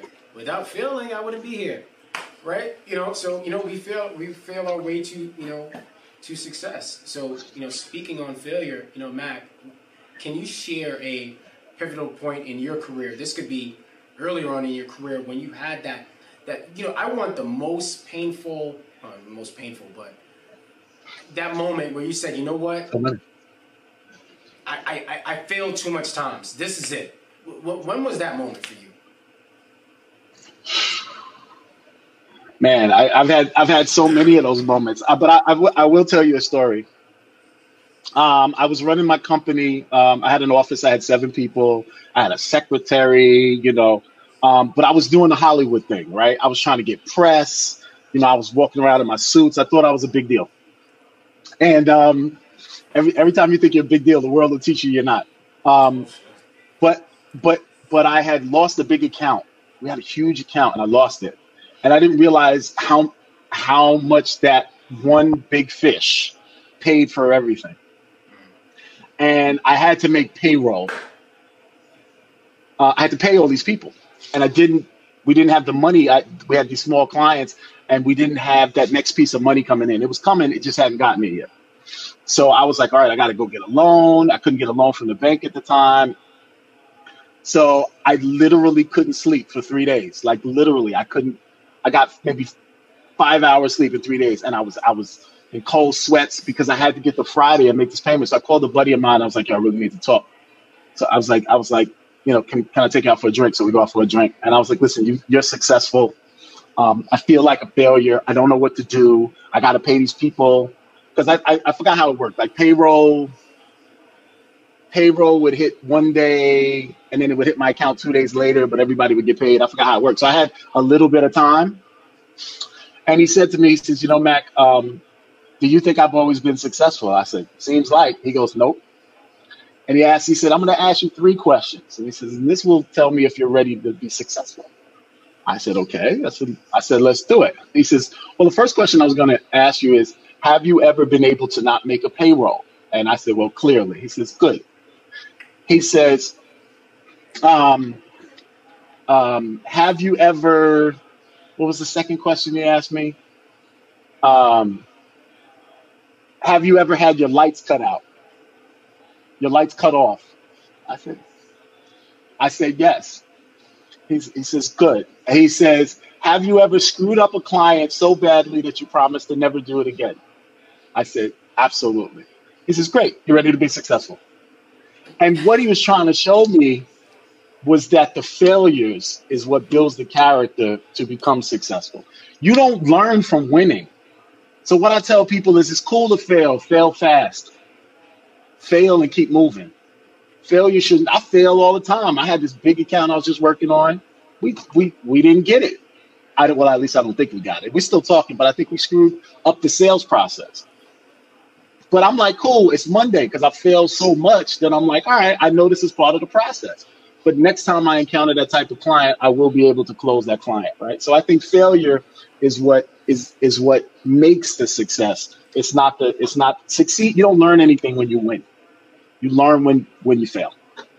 Oh, uh, oh, failure. Oh, what a what a teacher failure is. You know, you know, t- you know, touching touching on failure in particular, guys. I'm talking about failure. I'm talking about the times where I had to go back to Times Square and sell comedy tickets just to make ends meet. At that moment, I felt like a failure. I felt defeated because my mindset, I was accepting defeat. Failure is the willingness not to try, to accept defeat, to let doubt and fear kill the opportunity that you could have created if you would have just acted on it. You know, I can tell you one thing I'm not perfect. We messed up this show completely when we went on live, but I believe when it comes to, you know, fumbling upon yourself, stumbling, failing, that makes us so much better. It gives us a lot more leverage. Why? Because if I fail, I can monetize it. If we fuck up, we can monetize it. We could use that as leverage. And experience is the best teacher of all. So if you're not failing, you're not working on hard enough problems. In some cases, you're not even trying. So by putting yourself in a position to be successful, by taking action and having strong faith, a lot can get achieved. And by me taking action that one day, going to eventbrite.com, looking at my iPhone, figuring out that there's a free networking event, I put myself in position to be successful by connecting with Mack Burnett. Now, Mack, let's kind of talk. Let, let's kind of talk on this now because you know we're seeing you know America you know open up. Um, we're, we're seeing you know COVID nineteen numbers. You know it, it's like the freaking stock market at this point. So we, we, we don't know what's predictable. But one thing that we do know is predictable is our impact. Now, I, I, if, if there's anyone that's watching this right now, they don't have any experience with business. They, they, they never even sold a cupcake or, or, or a, a, lemonade at a lemonade stand. What, what, what is something that you would tell someone right now who, who has no experience holding themselves accountable to being self-employed? Huh. Well, first I would ask them again. I, I would ask them, what do they want? Right? What do they want out of? What do they want? Who can they help? How can they help them? Very simple. What do they want? Who can they help? How can they help them? No one gets paid unless there's a problem or unless you create value for somebody. That's it. There's nothing, right? If, if you have a problem, you get it solved and you pay somebody to solve that problem. I, I sell money. I generate leads for clients. I package them up. I coach people. I then I then put them online, and then we have other clients that we just generate leads for on a pay for performance basis. That's it. And and and I, so these are things that I've learned over time that people want, and we figured out how to do them, and then we got good at it. That's it. It wasn't like I woke up one day and I was like, "Oh, I know how to coach and and and and I know how to be a growth marketer and I know how to generate leads." It was like, no, somebody said, "Mack, I, will give you an example." I will literally tell you how I developed the business. I we started as an agency, and then I saw that the agency model didn't work. So we became became a managed marketing service because that's what the client wanted. People would come. This is this is all true story. People would come to me and say, "Mack, I want to work with you, um, but I don't have these other pieces together. Or can you build me a funnel? Or can you build me a website?" But the business was in shambles, and that's where the coaching came out of because I needed to get them ready to move online. And then I have other clients who want to hire me, but they don't want to invest in the infrastructure and this and that. All they want is the result. They just wanted the leads. They're like, look, just send me 50 people, I'll work the leads and I'll pay you for the leads. Or partner with me, I'll sell the work and and I'll give you a commission on the back end, which is a new product that we just released because people kept asking me for it. So I had to figure out how to do it entrepreneurs solve problems. So it doesn't matter if you make cupcakes. It doesn't matter if you fix cars. It doesn't matter whatever you do. Speaking solves a problem for people. They need to motivate people. They need to inspire people. They need to they need to uh, cause impact and change. So who are the people that you want to do that for? Talk to them and get in front of them. I solve problems. I'm just leveraging the things that I love to do, which is marketing consumer behavior, to do it. So, what is your zone of genius? Who's the pro? Who? What's the problem you want to solve? Who has that problem? Go have a conversation with them. Do three of them for free, and then put a credit card machine in front of it. It's not that deep. but people don't take the time to think about it like that. Which is why you need a coach, which is why you need a mentor, which is why you can't Google all of that. So you can, but it'll take you 10 times as long to figure it out. And a coach is going to make you step out of your box and go get it done. I, again, I didn't wake up and say, I'm going to be a coach. It was these are the things that people asked me to do. So I've, I've pivoted the business into the client's needs and figured out how to do these things over time. I mean, you know, you know, Mack, I've modeled, you know, my business blueprint through yours. You know, when you had, you know, a couple of VAs working for you, I've learned the value of VAs by seeing you do it. Um, and, and like how you operate so fluently with your weekly meetings. Like you guys don't like Mack. I don't. I hope you don't mind, but the, the, the, the things that I've learned from you know working alongside with Mack is the little things that he subconsciously taught me. You know how to run a business consistently, like weekly meetings, keeping everyone up to date with what's going on with the business, who's in charge of what, blah blah blah. Also, you're not everyone's not good at everything. I'm not good at everything. I've realized that working on the UMAC has like it exposed so much, and you don't have to be good at everything. You don't have to be good at everything. This is why we you know we have this person and this person because they fill in the blanks. And I've also realized because you know I've mentioned this to you a couple times in conversation. I'm like, yo, Mack, man, like, yo, yo you gotta let me know, man. Let me handle that, man. I got you yeah, you, you putting too much on you. Let me let me take care of that. But I I really understand now. I now I get it. I get it. I understand. I understand everything because I get it. Because if you want something the way you want it, you got to do it your way. Like I, I can honestly share this. It's gonna be real short. I'm not gonna ramble. When it came to editing my book, I hired a really shitty editor, and I look at I looked at the like the work, and I'm like, yo, what the and I had to do it myself. I'm like, yo, if you want anything done, you gotta do it yourself. If you wanna make cold calls and emails and you want it done the way you want it, you gotta do it yourself. Don't hire someone, then complain because they can't do it. But that, that that's the job as a leader, right? When you win, it's on your terms. When you lose, it's on your terms. So, Mack, I kind of want to talk about this next. If leadership, yes. what, what comes to mind? Well, I want to dis. I'm going to say leadership is is exactly you evolving as a leader is is you doing is not doing what you just did. The reason I didn't give you certain things to do that you wanted to do is not because I didn't want you to do them. It's because I was not in a position to set you up to be successful to do it. You, as the entrepreneur, your job is to a real a true entrepreneur there's there's somebody who's self-employed who does everything. An entrepreneur builds a machine a system that does that thing for people and they manage it. They manage the system. They're not jumping in there and doing the work.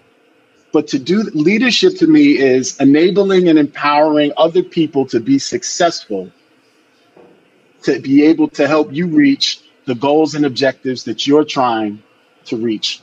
That and and, and true leadership is aligning that with the goals and objectives that they want to reach. There's a really good book that I recommend called uh, Good to Great. Good to Great. And one of the things that he says in, the, in that book, good Michael, is it Michael Gerber? I think it's anyway. If you if you Google Good to Great, it'll come up. One of the things that he says in his book is um, what a lot of companies do is they they try to figure out where they're going, and then they put everybody on the bus to go there. And what he says in the book is don't do that. Find the right people and then together figure out where you should go together. Mm. And it's just a very small change about thinking where it is you're trying to go. So so I, I literally had a conversation. I was in a, a networking group which turned into me coaching the whole group, which was fine. I, I enjoyed it. Um, I go to a lot of networking events, as you know.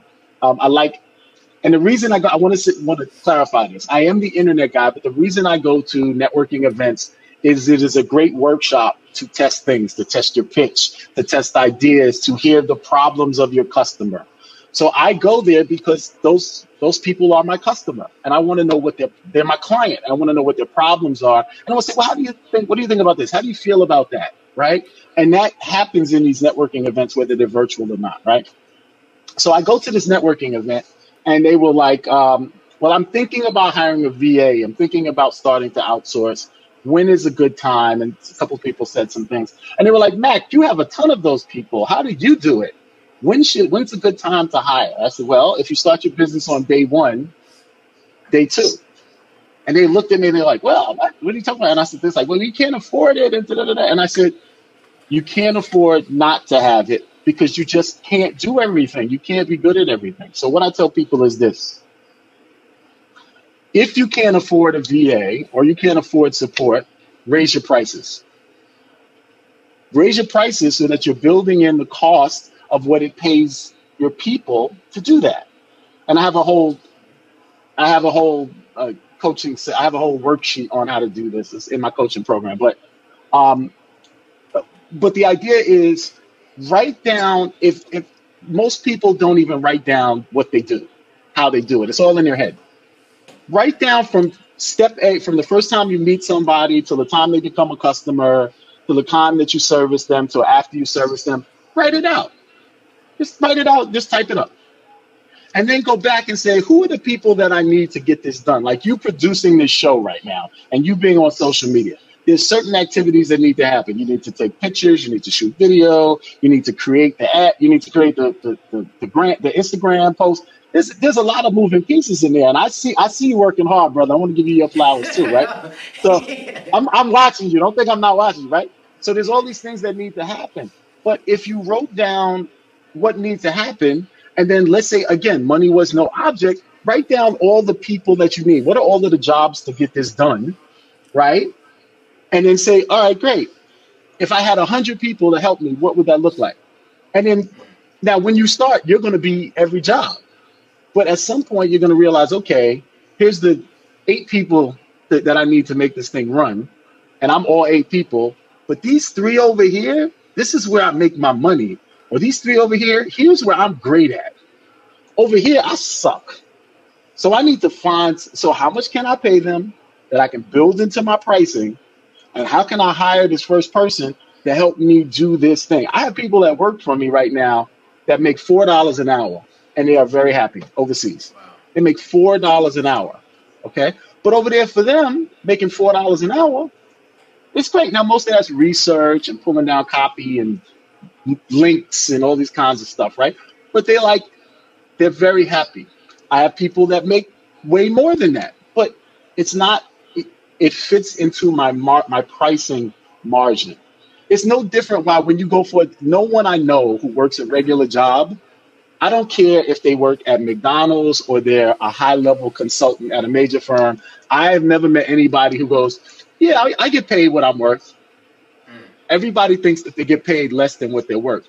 But there's a reason for that because there's price pressure. You want to get paid more money, and the company wants to pay you what makes sense for this type of role and this type of person because I have to make a profit on you sitting in that seat. And you don't understand, I have to pay you, I have to pay payroll taxes, I got to pay for this office space, these lights, so the reason I can't pay you another 30 or 40% is because I gotta I gotta pay for your health insurance, I gotta pay for all of these other things, and they know what those numbers are. So day one, you start writing those numbers out and say, okay, where can I okay, I can pay somebody eight dollars an hour to do this job. Where can I find somebody to do find somebody for eight dollars? Fiverr, Upwork, down the block, whatever it is, and then have that person do that particular thing and build it into your sale price uh, you know, uh, um, affiliate marketing, you know, I've learned, you know, I've learned so much different things as far as just working with Mack, whether it's hack marketing strategies, affiliate marketing, but connecting and building relationships is the most resourceful. Okay, um, when you establish relationships with people, that person adds value, you add value, and together you have great value. So Mack, I want to ask you this. I know we talked on this. We talked we talk on so much different things, Mack. And like I know like we're wrapping it up or towards the end. Mack, you showed me how to launch the St. Clair Speaks tour. I hope to see you headlining along with me on the St. Clair Speaks tour because I'm I'm excited, guys. I'm excited. I, I didn't want to you know, like kind of like throw this out there, you know, a little too early. But again, Mack's showed me how to launch my own speaking tour, so it's only right to have powerful impact. St. Clair Speaks tour. Like, come on now, like, come on now. So, guys, look, this is what we're doing. It, whether you're small business, business, we're gonna split it down the middle. Mack know how to operate with small businesses. If you're a solo entrepreneur and you're looking to improve your sales, well, you got St. Clair Sales Consulting. But I've learned so much working with my mentor. This is 20 years experience. Experience that I like when this man talks, he don't know, but I be I be taking notes. You know what I mean? But again, guys, I would love to see you guys at the St. Clair Speaks Tour event. For those of you that don't know, Mack is also a part-time professor at NYU. So you know when this brother is speaking, school's in session, kids. But Mack is going to be headlining along with me on the St. Clair Speaks tour. I just had to put this out there on live real quick, so he don't he don't got to text me, yo, bro, you. You know what I'm saying? But I want Mack to headline with me on this event because together we could help and we could help so much more lives. What Mack has done, you know, for me, changed my life for the rest of my life and my daughter's life and generations to come. That's how much I believe in coaching. None of this happens without coaching.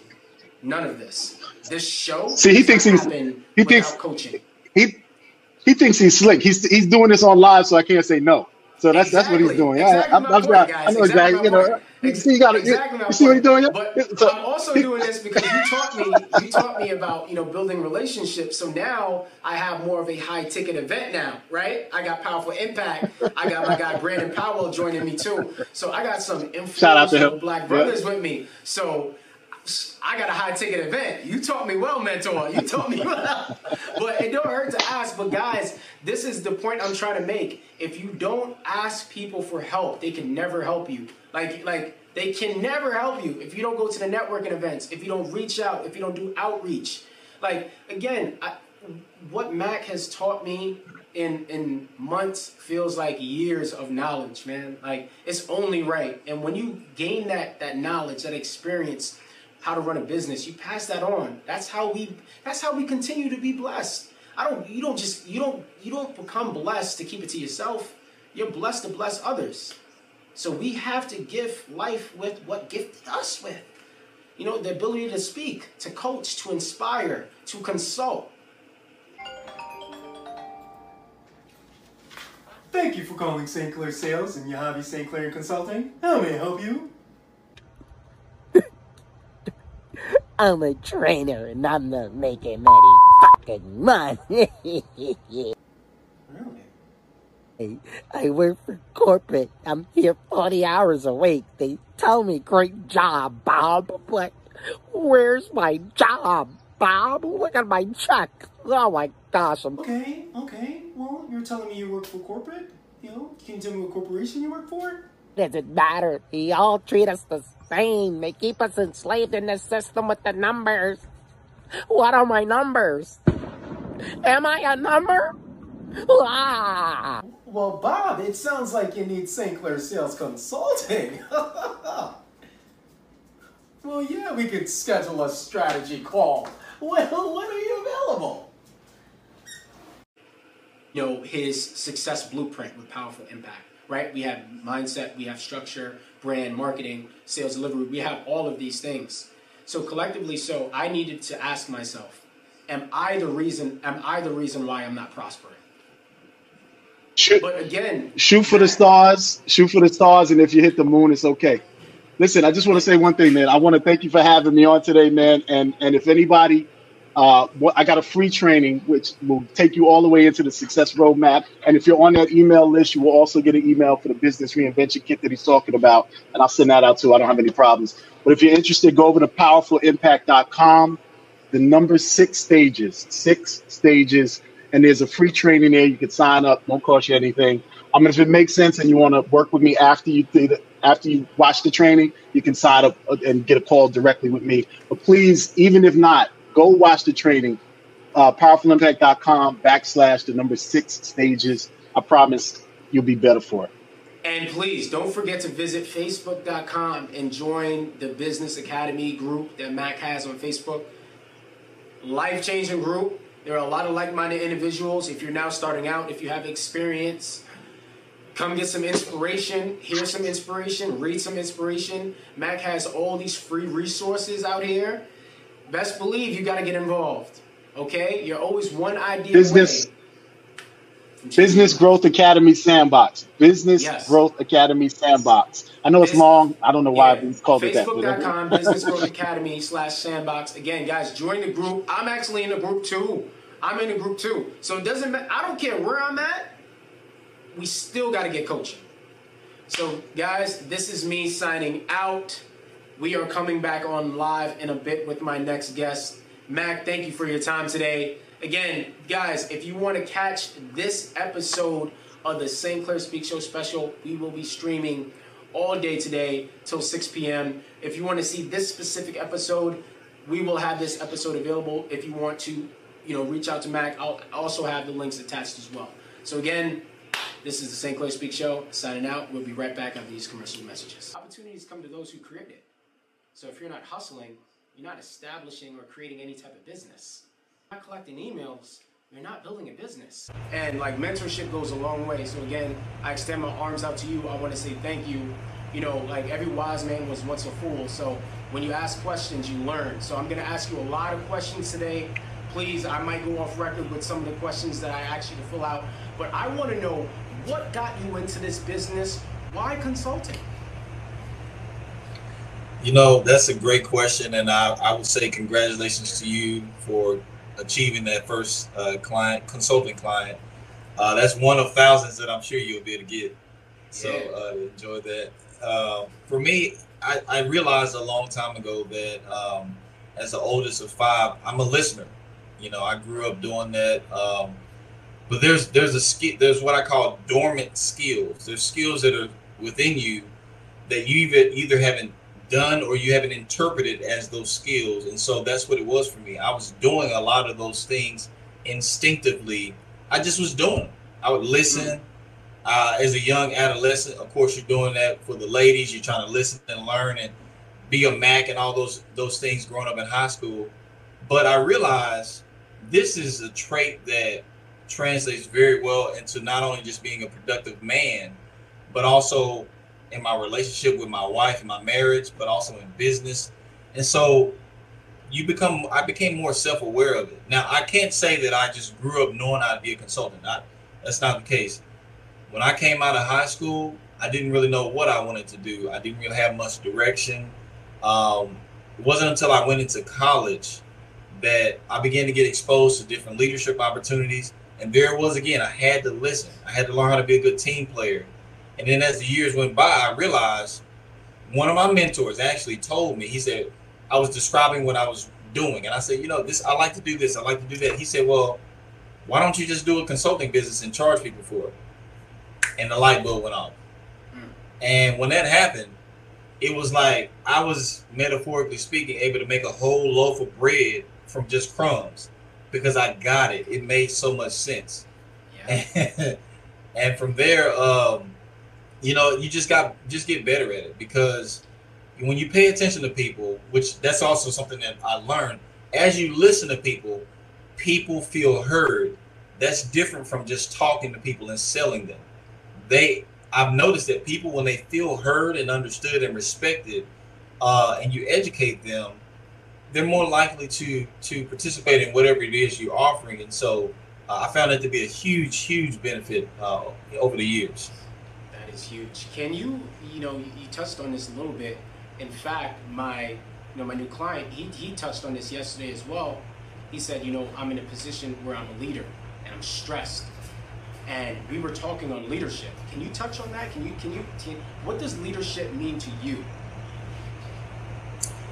Oh man, you got some good questions. So for me, uh, leadership, you know, as the great, you, you can't really talk about leadership without giving acknowledgement to uh, John Maxwell. You know, he's an expert at that. Uh, he talks about leadership being influence, and so from studying him, uh, I realized that that leadership being influence is so impactful, and for the everyday person, everyone has a leadership role because everyone has influence in some capacity. Now it's how you use it that will make the difference. So for me, Uh, I'm a leader in my home. I'm a leader in business. I'm a leader among my siblings. Uh, I'm in. I'm a leader in different organizations, but not just by title, but by the actions that I put forth. And so, for me, there's no way for me to say leadership without also talking about servitude.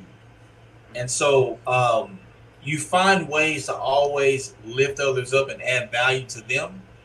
And there it is again, listening. Leaders have to be able to listen. So, and these are things that I learned over the years. If you're going to get better at leadership, you get better at listening, knowing how to um, understand where people are, and how to.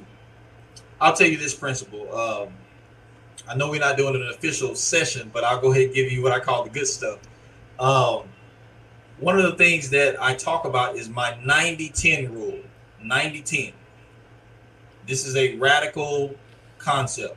Um, 90% of the time, I spend time from a leadership standpoint, I spend majority of my time focusing on how I can uplift, encourage, uh, and inspire. So that's very difficult because if you're in leadership, you got a team you're managing, you got people you're overseeing, you're going to notice things that frustrate you, things that you believe in that they can do better at.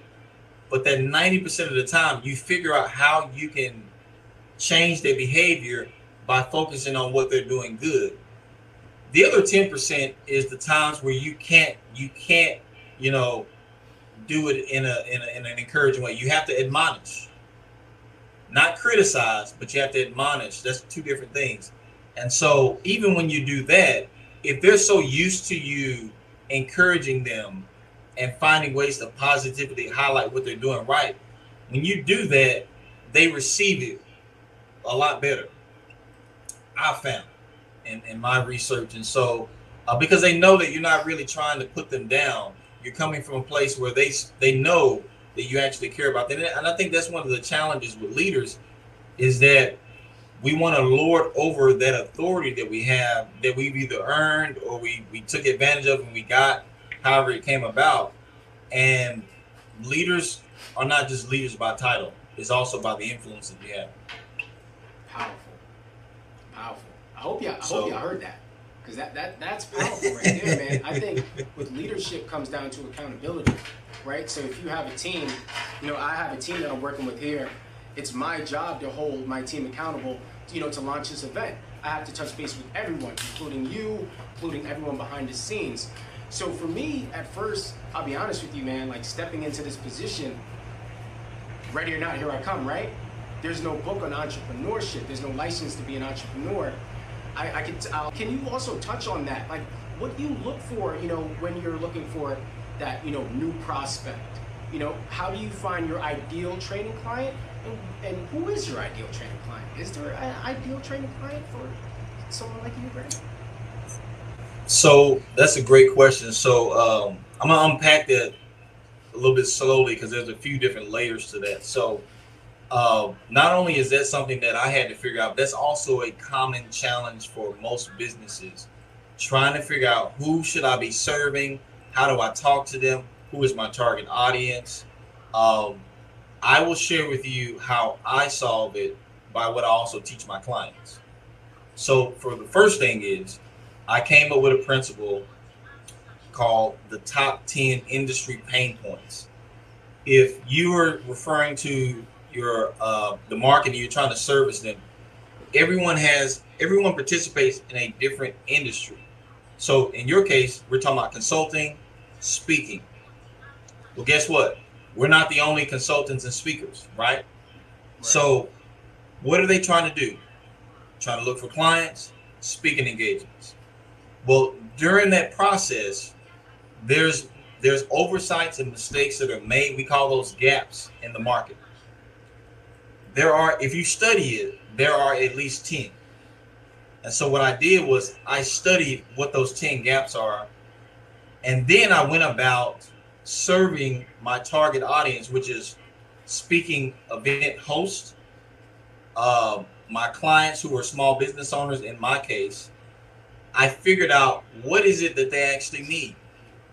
This isn't about, this isn't a question about how I can be better than my competitors. That's not what I'm saying. This actually is about how I can become more accurate with where my target audience is hurting. So, for example, uh, because I know a lot of times people want to outperform their competitors, which is a normal thing, but you don't necessarily have to focus on that. All you have to do is figure out where is your target audience hurting, and I'll, I'll actually touch on that in a moment. But corporations are pivoting. Some actually, some are profiting. Uh, some corporations are profiting because, and this is this is actually a normal thing. Uh, just walk us through this. Whenever there's a uh, challenge in the marketplace, there's always a segment of the market that is devastated by the changes, and then there's some that become profitable. For example, whenever there's a lot of new construction going on and there's road work issues and potholes, all those cars that are hitting those potholes, their tires are messing up. We are we're frustrated by that. But guess who's benefiting? All the repair shops. I bought in the last two years almost 18 tires between my two cars. So right now, what's happening for these corporations, while we're devastating, we're trying to pivot and find new jobs and find new clientele. The people who sell toilet paper, the cleaning products, yeah. they are not complaining. So that's a normal that's a normal phenomenon. Now it's just more it's much more dramatic right now because it's affecting globally. But there's always there's always a seesaw of, of benefit and uh, detriment in the marketplace. Now, for the everyday small business owner, as I was saying earlier, they are we are all trying to figure it out. There, there. If you had already been studying the digital world, digital meaning email, social media, webinars, anything that's not on the face-to-face uh, operations, then you're you're actually probably doing a little bit better than most. But for those who haven't, they're starting from scratch because now they're forced to. So that question really is depending upon how much time have you already been dedicating to the digital world. And it's a harder learning curve, but as you as you get around that learning curve, you'll be able to get you'll be able to figure it out. But it depends on how, how far in advance you had started. For me, 16 months ago, I started that road not even knowing that COVID would come. I started spending time on social media. I did not normally spend time on social media because most of my business came from word of mouth and referrals. Um, I also spend time at chambers of commerce in the field. That's mostly how I spend my time. But I decided to get on social media and I started on LinkedIn with about maybe 700 connections and I started paying for training and research. 16 months later, now we're currently at 16,000, almost 16,000 connections. But COVID happened during that, and I was, I was able to pivot a little bit better. It didn't make it perfect, but I was able to pivot a little bit better. So it just depends on where you where you started from. Uh, appreciate that, and I want to say kudos to you for being tenacious and and driven to make it happen. Um, that is probably one of the key ingredients. And so, to your question, um, Lean on Him Consulting, whenever I get up to do like uh, 30 second elevator pitches and things like that, the way I sum it up is this we try to solve a problem for our, for the market. The problem we try to solve is we use uh, branding strategies and marketing strategies and business strategies to help our clients increase their value to the market by 30% every six to nine months. That's what we do. Everything else are the tools that, that we use to make that happen. So, for example, we do graphic design, but that's not really what it's about. It's about using that tool to impact your value in the market. We help with business coaching. Those are tools, but that's how we utilize them to help affect. It's about producing the outcome as opposed to just, hey, let me design a flyer for you well, what if that flyer is not speaking to your target audience? Now we have a flyer that looks nice, but it's not effective. And so we, we try to make sure to co- coordinate both of those concepts. That that's huge. You know what? I, I'm glad you brought up that point because I'm going to tell you my dilemma right now. I just made a website a couple months ago. stclairspeaks.com, and I'm looking at the amount of traffic that my website gets. Then I'm looking at the orders. Then I'm like, this makes no sense. I just don't get it. So it just really made me look at my model again. I'm like, okay, I'd ask myself, am I number one? Am I underselling or am I upselling? Am I addressing any pain points? And I had to ask myself this, Brandon, because I was a personal trainer for seven years. So I had to really ask myself, who is my target audience? I'm doing consulting, right? I have a sales background. I've had this for years, since I was 14. I got a box of candy from BJ's for $15. I flipped it and I got my ROI for 60. I sold each piece of candy for $2, right? There were 30 pieces in there. But that gave me, it gave me the tools. And a couple of years later, I ended up on the street selling comedy tickets. Gave me the gift of gift, right? But I had to really learn. I'm like, what am I? What am I really solving here? I don't want to do personal training anymore. What I want to help fitness professionals be more successful. What I've noticed is this, Brandon. I could I could definitely touch on this real quick. With COVID nineteen, you've seen, of course, a lot of at home workouts, right? Body weight exercises. What fitness corporations are noticing now is, oh yeah, you need the personal trainers more than the personal trainers need you. Because if we're looking at the fitness industry as a table, those personal trainers that are bringing in, say, 10K per month, 20K per month from their training clients, not to mention supplementation, these are all things because I have experience with fitness. I know all this stuff. So I had to really, I had to really, this entire epidemic has made me dig deep to get to this point. So that, again, to have you on this to show means a lot because I'm struggling with, you know, telling these these other fitness professionals like, hey, you don't gotta work for corporate. You can make more money online doing this. But my approach sucked. And I'm not ashamed to say that, right? So I had to really be honest with myself. So what can I do not to lose confidence? You know, that's uh, I think you're hitting on a, a, very important point, and I want to say thank you for your transparency on that. Um, that's that's a normal challenge to face. A lot of clients that I work with, they have that same experience. They're trying to figure out either the accuracy of who you're talking to, and then the methodology and how you go about trying to communicate with them. So, one of the things that I would say is when you do your research and you have the accurate information, it builds the confidence for example, if I'm going to leave from Texas and I'm going to go to where you are in Europe North, right, in New York area, mm-hmm. I'm going to feel a lot more confident if my GPS and my navigation is indicating how to get there. But if I just took off and start driving and going based off memory, I'll be a little confident, but I'm gonna it's gonna get blurry for me because I'm not really good with directions. That's the same thing in business. You feel a lot better when you have an accurate game plan of who you're trying to target, where you're trying to go, and how you're going to impact them and add value to them. And so um, that just comes with research. And for me as a consultant, I'm going to get, I know what questions to ask you to figure out who your target audience is. I don't have to work in your industry to know that. I know how to, I know how to figure that out. And so, um, real quick, I'll explain. It's something called a $1,000 rule it's a metaphor. It's not it's not a literal one thousand dollars.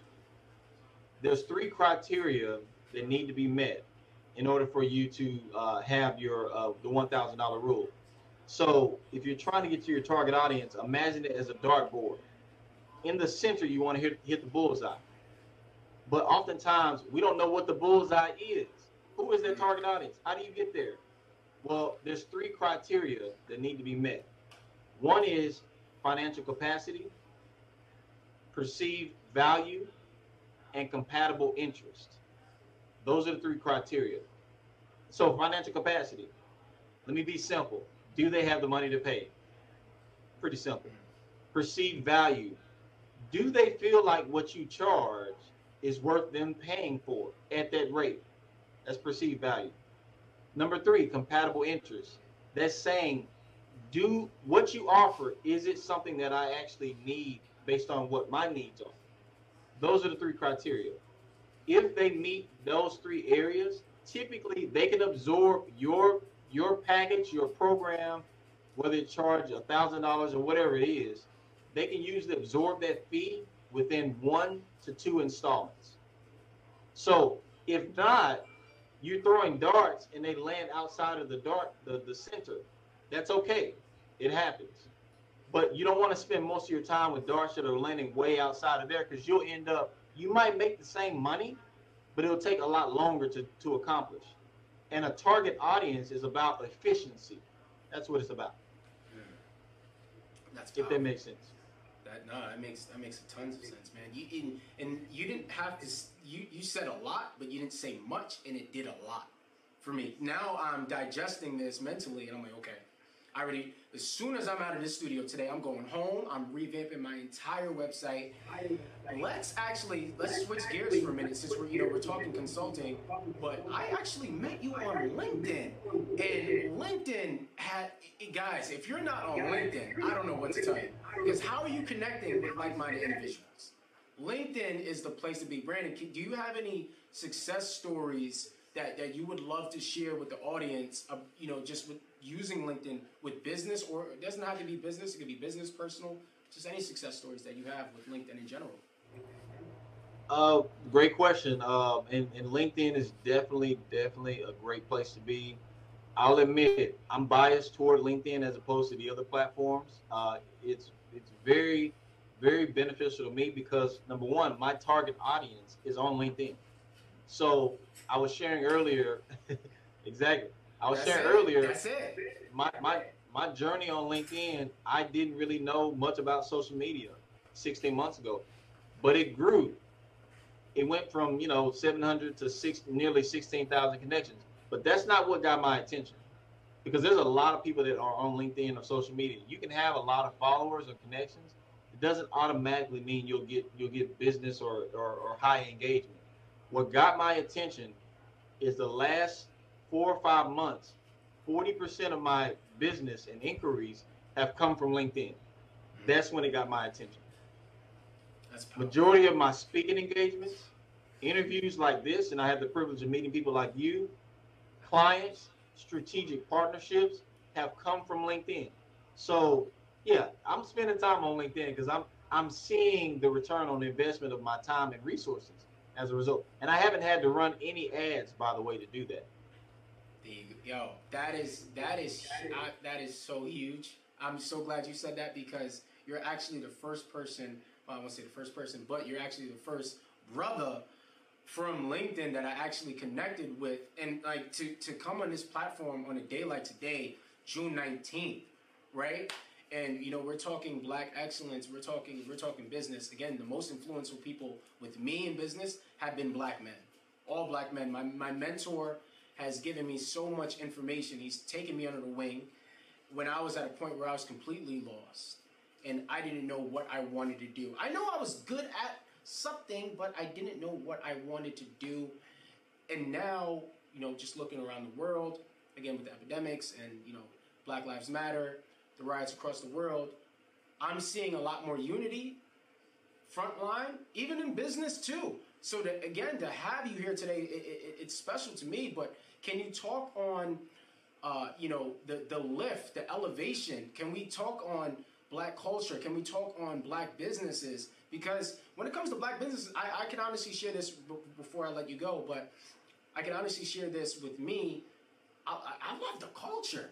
You know what I mean? Like I love the culture. Like we're so innovative, right? I'm a I'm, I call myself a visionary speaker because I have car- I have a cartoon series that's about to come out.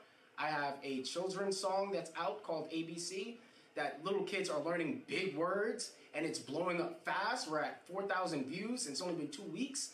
I have, you know, children's books coming out. I have all this other stuff and it's the culture and I love what I can pass down. I have a daughter now, which makes me a leader and my little girl has changed my life and she's really opened my eyes to imagination and I have a lot more empathy. So when I originally created this platform, it was for you know like-minded individuals like yourself, and you know that that that that need just that extra platform just to get their business out there. This ain't about me. This is about celebrating black excellence like yourself, Brandon, and all the other black businesses. Because I'll be honest with you, I was on my way here, and there was a cop behind me, and like my anxiety was spiking. But I was like, nah, the devil's a liar. So we back at it again. But can you please touch on, you know, just any black uh, business partnerships uh, black culture and business, or anything that you're seeing as far as just the epidemic and how we're responding to it? Well, I, I would tell you, uh, number one, I, I, definitely understand the anxiety. I, on my way to my office this morning, um, I had the same anxiety spike on my for myself. I was I was driving. I had my headphones on. I was listening to a book. wasn't doing anything. I, I'm not I'm not really involved with anything that's you know would make me feel nervous but like you said, I still felt nervous for a quick second because of the color of my skin and, and plus because of what's going on at these times. Now, in saying that, I am very thankful to tell you that we have about 75 strategic partners. We have an ecosystem of business owners. And I would say at least 75% of those are African American, male and female. So that's pre that's pre-COVID. That's before COVID. I'll tell you why that's important. That's helpful for my psyche as a as an African American man because typically we look at each other sometimes and we don't really feel like we can get the best from each other. We worry about if people are going to try to give us get discounts from us, uh, not have good business etiquette or good business practices.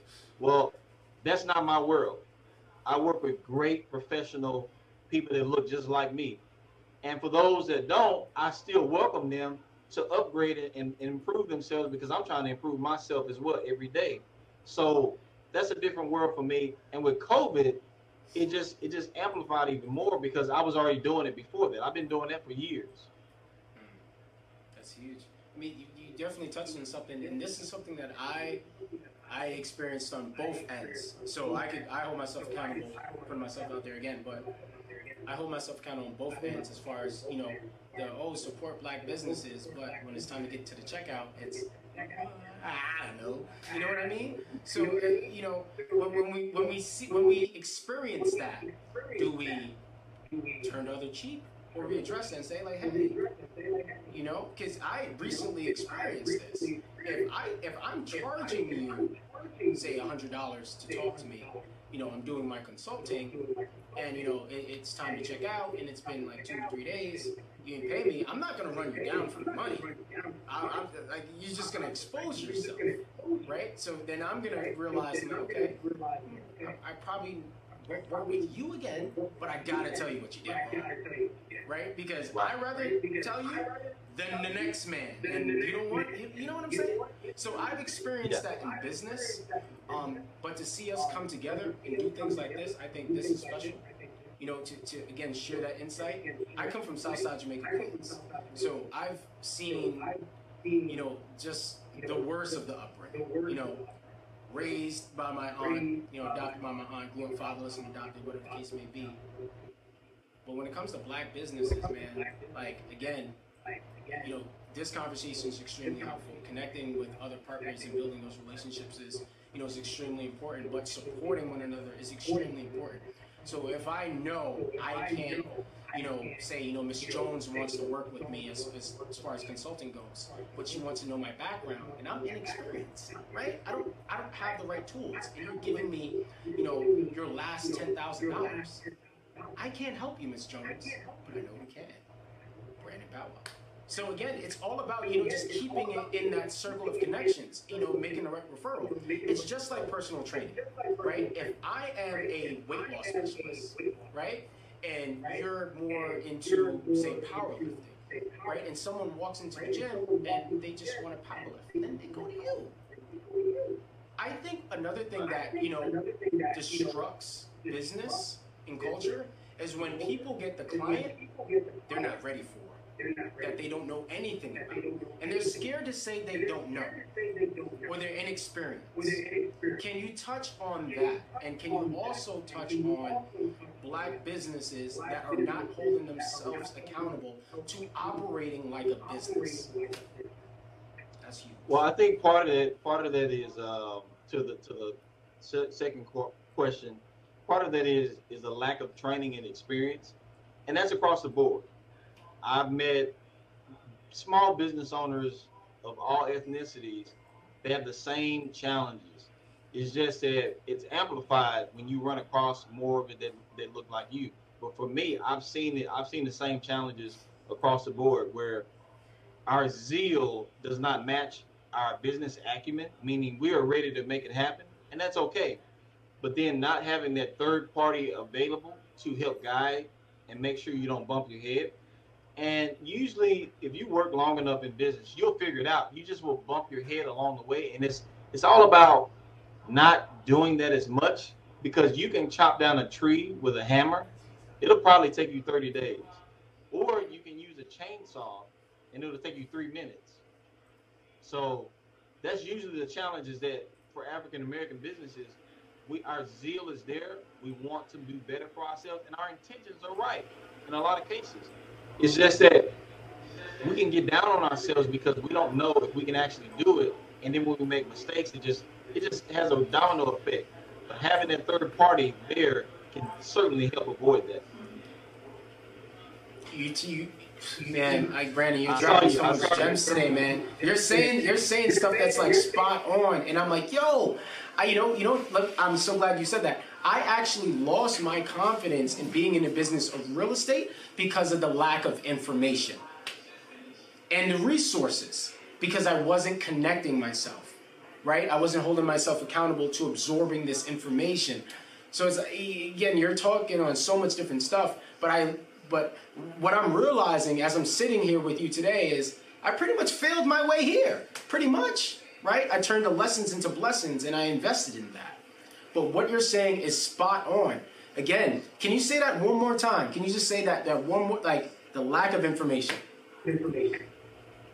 Well, you know, sometimes I, I get so excited in the moment that I even forget my own point. So tell me, tell me the last part. That you yeah, I, I, I'll tell you again. Look, you know, the lack of information can cripple a business. Lack of information, lack of resources, it can cripple a business. As they say, what doubt kills more dreams than fear does, right? So if you don't, if if you don't know about the stock market, you're not going to invest. You might think you're going to get lucky, but it doesn't work that way. Same thing with business. You don't just get lucky in business. You got to build relationships and connect with people like Brandon right? And have these conversations because obviously you walk this earth longer than me. You've seen things that I haven't seen yet. You've experienced things I haven't seen yet, right? So everything that you've seen and you've experienced, you're shedding that light here today and just learning how to operate and move as a business. Again, I don't know, I don't have any of this, I don't know how to run a business, right? I learned from studying success and studying another successful blueprint.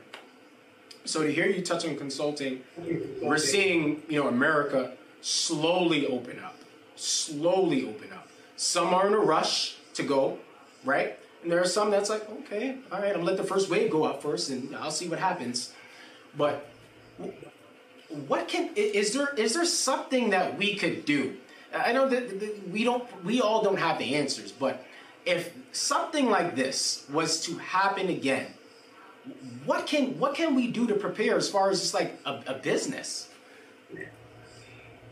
Wow, you you coming with the great questions today. Um, I would say uh, it's, it's probably good to develop a product or service that is versatile and scalable. Uh, so I'm going to share this with you. I, I can't go into a whole lot of details. It hasn't been launched yet, but again, almost nine, ten months ago, before COVID came up, I was already working on something that speaks to what you're talking about. I was working on launching a new company, and I picked, I actually picked a few of my own clients. See, this is what it's all about as well. It's elevation. So I picked a few of my own clients and invited them to be part owners in a company that I was starting, make it make it a joint venture. And then that business model is is dedicated to educating small business owners uh, like yourself and many others. Young, old, it didn't matter. Everybody needs the same information for the most part. And so, with that business model, to make it insulated against you know COVID and, and different circumstances, it's what's called a low threshold, high volume model. And so, what you do is you create the we created we're creating training modules covering these exact kind of principles, and you allow people to pay a membership. You pay Uh, it's a two-tier model, and anybody can do this. All you have to do is say, you know what? Is there an expertise that I have that I've dedicated at least a year to five years in? If you spend time in that area, you want to repurpose that in multiple ways. One of the ways you can do that is create your own educational platform that people can purchase. Guess what? If it's $35 a month or $99 a month, it's not a lot of money, but if you get 1,500 people to do that, it is it is worth it. And so I would recommend repurposing your intellectual property, the knowledge that you have, repurpose it. I can tell you for hours how I repurpose information. There's no way I'm going to learn something and I only use it one way. It just does hmm. not, there's no way I would do that. It has to be transferable. The same information that I have, I do in workshops. I'm releasing my fifth book, the same content to educate others in the same way. You have to repurpose it. Yes. Yes. Oh man, spot on, man. If you're not collecting emails, you're not building a business. You're not building a business. If you're not collecting emails, how, how like like you're not building a business. I actually met a personal trainer last year. I'm gonna share this uh, quick uh, success story. I actually met a private personal trainer last year. Uh, I believe his gym is in Salem, New York. He was explaining to me and my friend. He's like, "Do you guys know how I got this gym?" I'm like, "Yeah, bro. A gym." He's like, "My clients." bought this gym for me. Like they like they legit paid for it. They paid for everything. I'm like, you're training clients? Like, yeah. Like, they've been working with me for seven to ten years. I'm like, you retained a client for ten years? then I'm like, oh, you got it, Jim.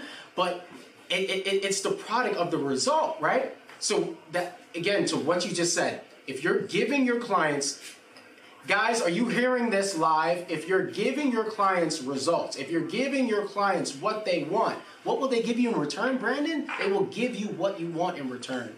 If you give life everything you have, it will reward you with everything in return.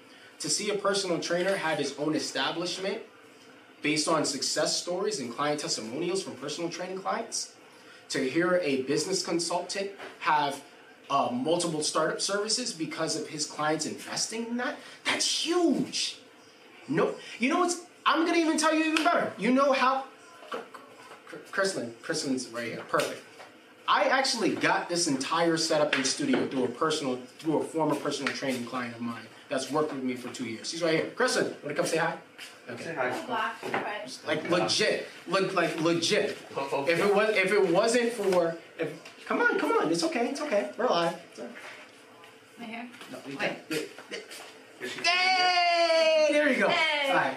But yeah, like it, it's just to attest to my point. I wouldn't have this entire setup. I wouldn't have this show if it wasn't for, you know, again, a client, and that's just me holding myself accountable.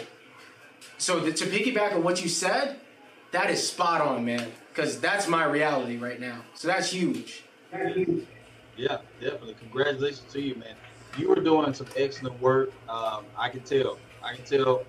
I know value when I hear it, and I tell people all the time. I get paid to listen, so I know value when I hear it. Well, you, well, you, well, you know, well, you know, Brandon, I appreciate that now. I appreciate that. Now, I'm not gonna lie to you. I was bragging. I was bragging because I had you on the flyer. I was telling all my boys, I'm like, yeah, man, I got Brandon Powell. They're like, who? I'm like, four hundred and fifty dollars to speak for an hour. Listen, please believe me, this brother know what he talking about. And I was just so, again, just so excited because hypothetically speaking, like like subconsciously, I did not know this event was gonna fall on June 19th. It's just the way the universe rewarded it. It wasn't my plan at all, at all. But I wanted to, I wanted to connect with you a long time ago when I first connected with you on LinkedIn, and you shared so much messages on, you know, just this time slot that, that you had here today, man. That that I, I could legit, I could run a mile with this, man. That's it. You don't have to do much for me. I'm the type of person you can say, "Yo, great job." Yo, you said great job. It does a lot.